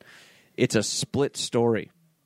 So Thrawn, uh, basically, simply put, uh, Thrawn and Vader are sent on a mission. I, I forgot the planet's name, but it's basically to hunt. It, it was the Grysk, right? Um, to go after the Grysk. They, ho- however, Thrawn, many years prior, knew Anakin Skywalker. He met him on a mission um, within the same planet, and and every couple chapters it jumps back and forth in time. So it's perfect. It has you know uh, Clone Wars, you know Anakin Skywalker, Padme, and and and a young younger Thrawn, and then we have you know Galactic Empire, Vader, and and and, and Thrawn, and of course a lot of great side characters too. The Emperor's in it, um, and it's just it, it's it's it's really fun stuff to watch. Krennic. Well, he's in the third one, I think. They don't mention him in that one. They might have. I think they must have They might have mentioned it. I don't think he was in it because they're talking Project Stardust. Stardust. right? I yeah. Nerds. nerds. but it was like it was just so cool because Thrawn and Vader are going back and forth, and and Vader is just so angry and powerful, and Thrawn's patient and intelligent, intelligent and witty, and Thrawn knows that mm-hmm. Darth Vader is Anakin, mm-hmm. but he obviously he doesn't want to say it out loud. And eventually, he keeps hinting at it, and it's hilarious because every time he makes very uh, unsubtle hints that he knows Vader's reactions are are hilarious. He goes, I think there was one where he was like looking down on the ground and, and he he said something and he goes, "Oh my god, he knows." Mm. He knows. He looks up and he goes, "You're mistaken," and, and it just it's Yeah. just the whole book is just a back oh, and his forth. it, it, Vader's such a like a, a child sometimes because he's like, "I'll just I should just kill him." Yeah, it's a dick measuring contest. The whole book between the two, and it's it's easily one of my. It, it is my favorite Star Wars book I've ever read, easily. So, Thrawn Alliances. That is my number three. Nice choice. Thank you, thank you. Uh, number two. All right, let's get dark. Um, this is something I read this year, but it is a book that I have been aware of for I don't know, give or take five or six years. Ever since I started listening to Last Podcast on the Left, they always and, and when they start their podcast, always you know they tell they tell you what you're tell they're going to tell a story about, and then they tell you where to find the information and what they pulled their information from. So this is the Indifferent Stars Above by Daniel James Brown and is the phenomenal story of the Donner Party. The Donner Party, sorry. So cannibalism, right? Okay. Mm-hmm. It's like 10% of like the story. And he like talks about other wagon trails and other things that happened out west, you know, in early America, 18 so that was like 1836 or something like that. I think mm-hmm. that happened. And it's an amazing incredibly sad story, but it's like also like full of uh, just heroes everywhere, ordinary men doing amazing things. Right. One of my favorite little notes that comes out of it is when they're finally starting getting rescued. One man in uh, in particular rescued like seven different children by one by one. And if you guys remember, like recently, like in the big snowstorms in California, mm-hmm. where they're like showing these gigantic snowdrifts, twenty Yeah. feet, whatever. That's where the Donner Party were. It's it happens all the time there in the Sierra Nevadas. Huh. So when that's happening, I was thinking about like, wow, like eighteen thirty, whatever. This dude's picking up these kids one at a time, and and like taking a step, grabbing a kid, moving it over, going over, grabbing the next kid, picking him up, and doing it over and over, and like gi- gi- gigantic snowdrifts, and just like heroes that like you want to say like don't exist today, but obviously they do, They just do, in yeah. different forms. Yeah. you know, your, your local firemen, policemen, whatever, you know, EMTs, those kind of people. So it's a great story. It was unexpectedly good. Like he says in the podcast, he goes, "This book's amazing," and I was like, "Yeah, yeah, yeah whatever. It's history, blah blah blah." Like, and it's not just about cannibalism. Yeah, it's in there. We're gonna talk about it.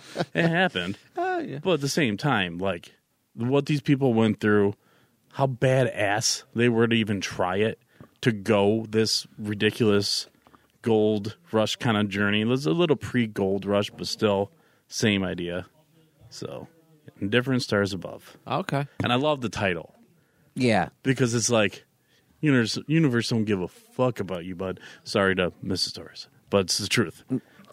I want to say that like my family's You're catching up. distantly related to the Donner Party in some way. Really? Yeah, it, my mom can probably confirm this thought, but I remember her telling me at one point, I don't know in what way or how, but like I think we have some relation or some connection to the Donner Party in some way, which is yeah, that brings it nice and close to home. But you made it. Yeah, exactly. Yeah. I mean, I'm here, so that's that's what matters, I guess. And there's way more families than just the Donners. Like, It's a fascinating Yeah. story, honestly. It really is. Very good. Very good. Dan, All you're right. number two. So I had to include a Harry Potter on this. Good stuff. Because it's my uh, it's one of my favorite series of all time, book wise, movie wise. The world is amazing. I've listed as my top like five or things for different lists for several different categories. Um, but I had to pick a specific book out of all of them, and I think if I had to pick one, it's the third Harry Potter book, which is the Prisoner Azkaban. of Azkaban. Yep. Man, I love that one, and I was always bummed with the movie that they made of this one because they missed a lot of fun stuff that happens in the book that makes the, his journey and his story so much sweeter. Like they focus on Quidditch so much. This is something I always bring up. They focus on Quidditch so much in the movies. They win. Uh, Gryffindor wins the Quidditch Cup in the third book. And they never touched on that in the movie at all. No. And I wish that they would have, because that would have been something really like. And it's Oliver Wood's last year at the school too, so he really wants to win it. And they and them the description of them winning the cup is really cool.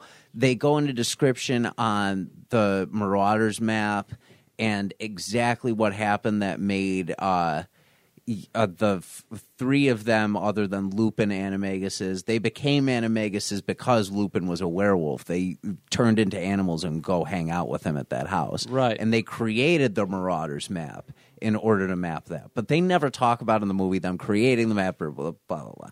But whatever. But the the point being that I thought the third book had the the most in depth of like all the storylines. It just had so much that like you blink and you missed it, but it was it was such good. It was like having the side stories that you don't get in everything. That was chock full of the most of them. Right. Um and I always found myself always captured by the third one. The it's if I was doing like a top 3, it's probably third, first, last. I would say for me. Um, but the the third book is just absolutely incredible. So my number two is Harry Potter and the Prisoner of Azkaban. That was my favorite growing up. I'll never forget for Christmas I got the uh, uh, a box set of the first four, all hardcovers, and I just I was fascinated with the artwork, and and I don't know. As great as the movies were, the books were just they added a layer of depth. they they to- did they did. You can use your imagination more. And that's why I like reading books sometimes versus the movies because your imagination grows wild. It, we've talked about the Revenge of the Sith novel, right? Mm-hmm. And how it expands upon that movie, and Yeah. it gives a lot more deeper detail. And Harry Potter's, you know, Harry Potter is absolutely no different. Uh, they did do like less and less Quidditch as the as the, the, the Yeah. years went on in the movies, but the books always seem to touch on it a little bit more. Um, they condensed they, they condensed quite a bit of uh, and they did a good job with it. Oh, That- yeah. that's not debated at all in this. I just I wish they could have done that. That is like the one specific thing that I wish they could have done a little bit more. with. oh for sure. So I, very re- I remember when the movies were coming out and like the last two were like due to come out and I was saying to my wife I'm like you know I've I've watched like the first like four movies kind of like to watch them all and then maybe go and see them in theaters or something like that and she goes well I've got the books just let me read the books I'm like let you read the books how long is this gonna take I'm like all for you reading the books but on your timeline I don't see that happening uh, Dude, I remember that was the when the first movie came out. That was the first time. So we had a cheap show around our area, Four Seasons, and it was at the Four Seasons cinema so long that it was there past the DVD coming out, and that was the first time I remember that ever happening. Huh? Yeah, that's crazy. Yeah, that's how well those Harry Potter movies did. God, they're great I miss when new Harry Potter movies came out. I really do. Um, all right, my number two. This is where I'm going to put uh, George Washington, A Life, and this is by that. Uh, uh, I think it's Ron Cherto, uh, the one who did the Grant one. uh, Ron Chernow, yeah. Chernow, yeah. Uh, Life. I'm pretty sure it's yeah, Ron Chernow. Um, what a great read. You know, you, we always hear the, the, the, the good stuff about Washington, like in, in regular history books and stuff. This one did a little bit of everything, going from his struggles with, uh, his struggles with, with family, right, growing up, his his parents, grandparents, everybody just dying off. Uh, basically, his his he had an estranged relationship with his mom. Never never knew about that. Uh, you know, his life with with Marsh with I almost said Marsha, his his wife Martha Washington, um, and really I learned that he wasn't a great general through this book. He wasn't great. At least military strategy and stuff, he Washington was not great at all. But he was really good at pe- putting the right people in place, and that's what I learned about. That was one of his strengths. I I learned about that in this that he put capable people. He was a good organizer, um, and or I guess that would make him a great general. But Well, I get what you're saying though. yeah, but But as far as like strategy, you know, you would never put a Washington up in the same as like a military strategist as like Napoleon. No. Never in a million No. years. Um, but Washington, he, he was a leader of men, and, and, and he was, you know, it- he was just super responsible with his with the power that he was given. Like it was a big moment for him. He was given power over the entire Continental Army, and he laid it down, uh, which is something that very rarely ever happens. Sometimes people like they hold on to it and they consolidate power and and, and they grow. Um, Washington was another one, like Monroe with the deal with slavery. Uh, he wanted to abolish it, or he wanted to take steps to abolish it, but also one of his issues, uh, and again, this is something you don't learn about in, in history books, is that uh, that's how he made his income. you know, I mean? so it, it put him in quite the quite the predicament. But um, it, but you always want to hear again. It's it's something everybody always questions, but it's it's never talked about why what these guys did pertaining to slavery, which was such a major issue in those first or those early years. Um, and, and so much more. The the way he handled, he was bipartisan. He had people from you know he had a close relationship with Alexander Hamilton, and who was a, a, a Federalist, and then of course you had the Jeffersonian Republicans, which was Jeff, which was Thomas Jefferson, um, uh, James Madison, guys like that. He tried to keep the balance, and eventually it all fell apart in a second term. But uh, it, these are just really great ways to uh, just you know explaining all that. Um, I want to read a novel to this extent for every single U.S. president because I feel like I've been cheated out of learning about them properly through regular history. No. So, um, so that's where I'm at with that. So, Washington, A Life, um, uh, by Ron Chernow. That is my number two. Love it. That's a great. I, I need to get into more like history and presidential books like that. They're really well done. Uh, and there's, uh, How thick is the Washington one? Do with I got it your- over there. It's it, you could all my books are here. So if you want to take a look afterwards, but it's it's pro- I think it was like six 'Cause- seven hundred pages. The the, the like Grant this one's this big. And the Grant one is huge. It's thickums. Yeah. But uh, Washington, I think it was like six seven hundred pages. Okay, So- that's that's less than Grant then. Yeah. Grant was quite a Grant's the undertaking. fattest book I've ever seen in my life. It's insane. I, I, Dan, I bailed on the 36th chapter. Have you ever got to 36 chapters of something and just said, meh? I've still got No, like at 20 that more to point, go. At, at that point, I would feel like I'm too invested. I think I don't know. I had to, and I'm only listening. I'm, my eyes aren't even doing that, much, not doing any work. That's it's just my ears. And that's they they do work without me even asking them to. well, gentlemen, we made it. Really good time too.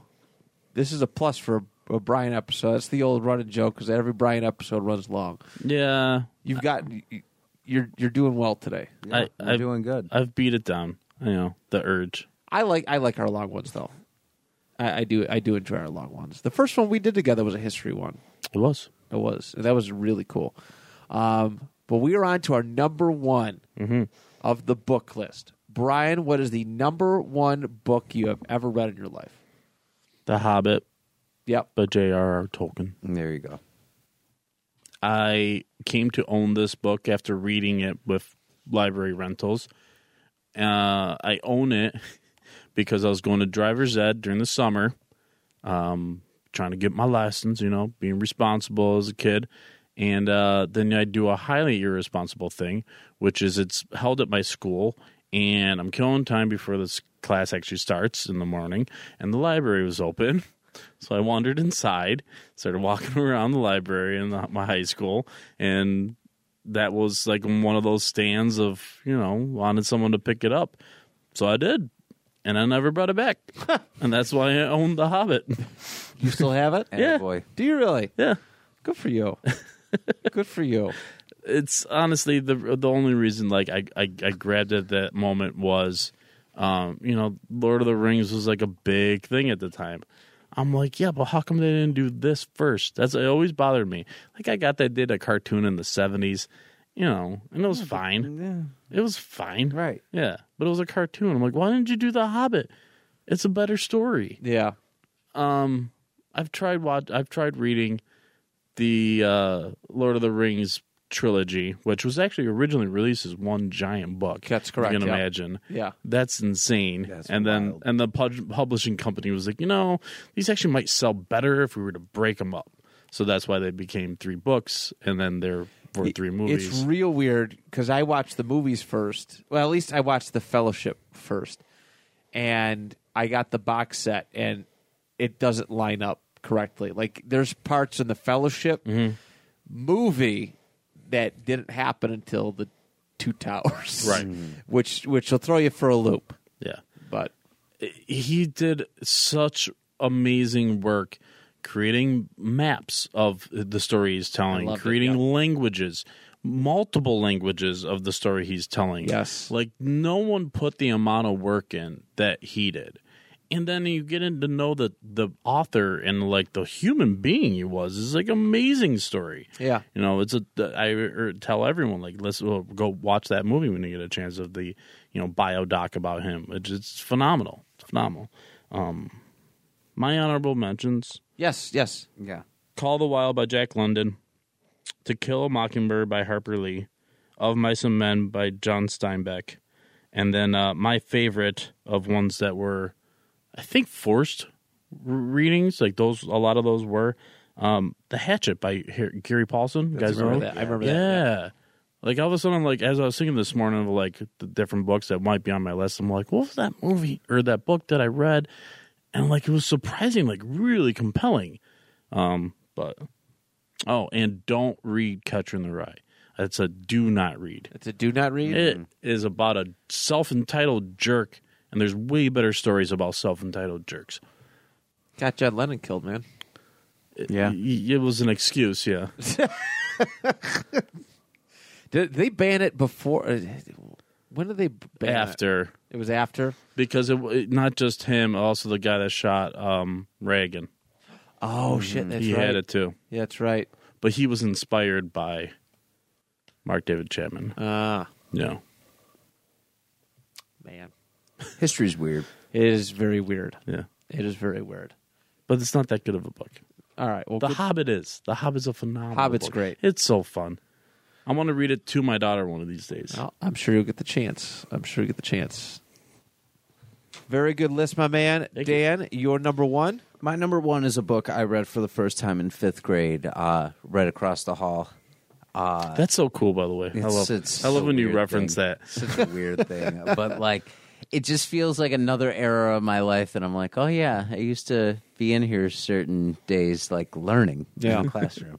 um, but it's a book called Maniac Magee by Jerry Spinelli. Uh, Jerry Spinelli is a really excellent author. I believe this won.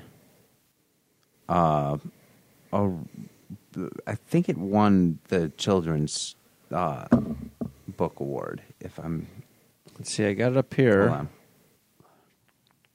Oh, it's only going to take me four hours to listen to. Yeah, won. Um, it won the uh, Boston Globe Award. It won the Newbery Medal. It won the Canfield Fisher Award, Paintbrush Award, Indian Paintbrush Book Award, which was huge. Um, so it uh, it, it it deals with a lot of things in this book. So it's about a fictional town called Two Mills. It's harshly segregated. Um, he's uh, an orphan. The main boy is an orphan. Um, it gets orphaned kind of late. Is with an aunt and uncle for a while who like don't speak to each other ever. Eventually, like runs away from them, and then is constantly kind of ba- jumping back and forth between um, the east and west sides of Two Mills.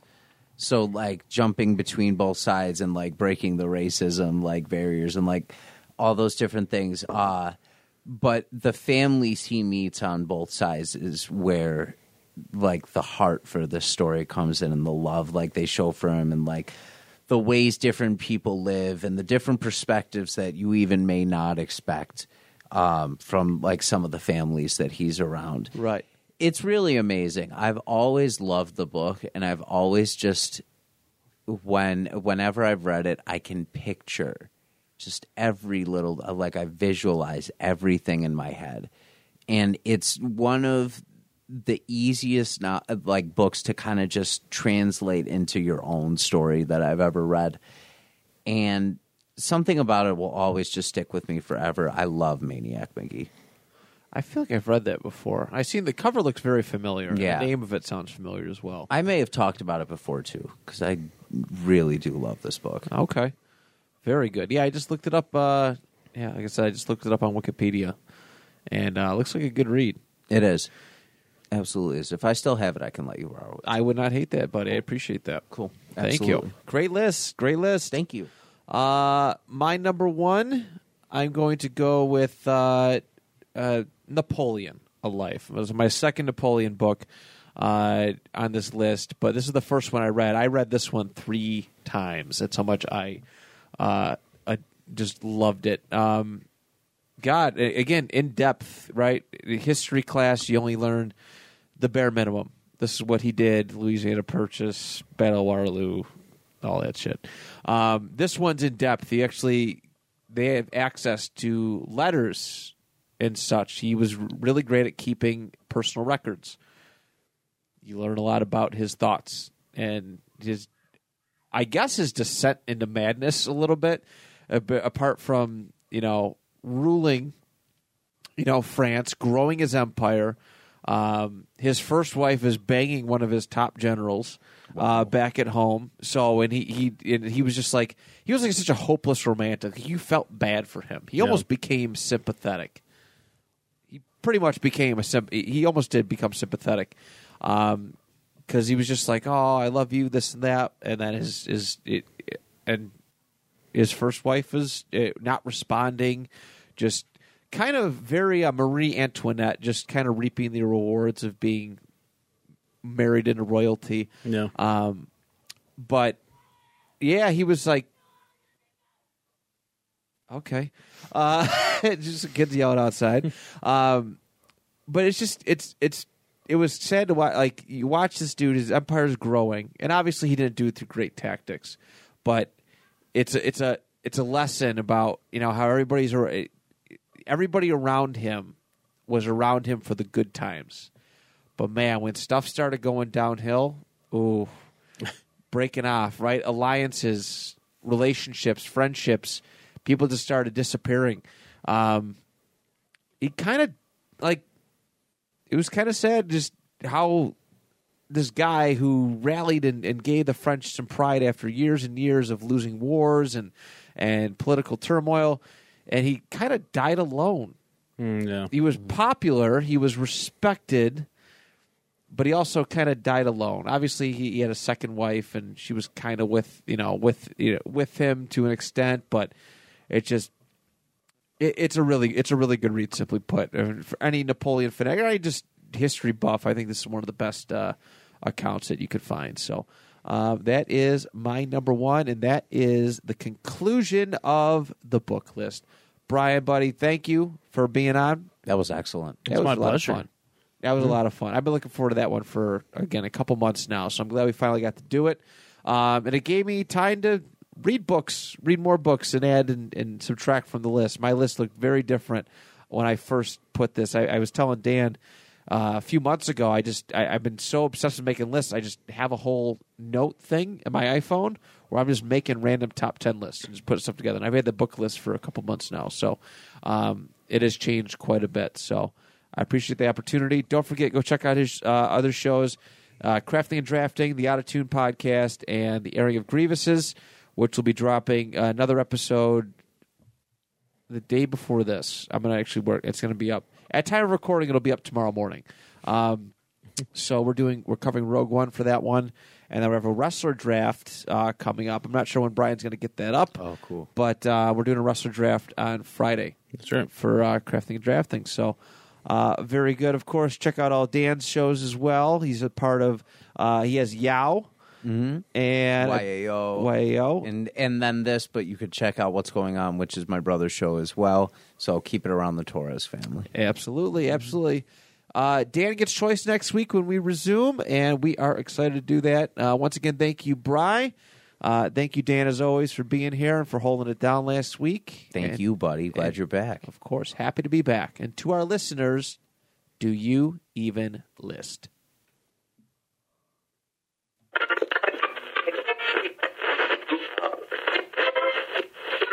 Let's see it.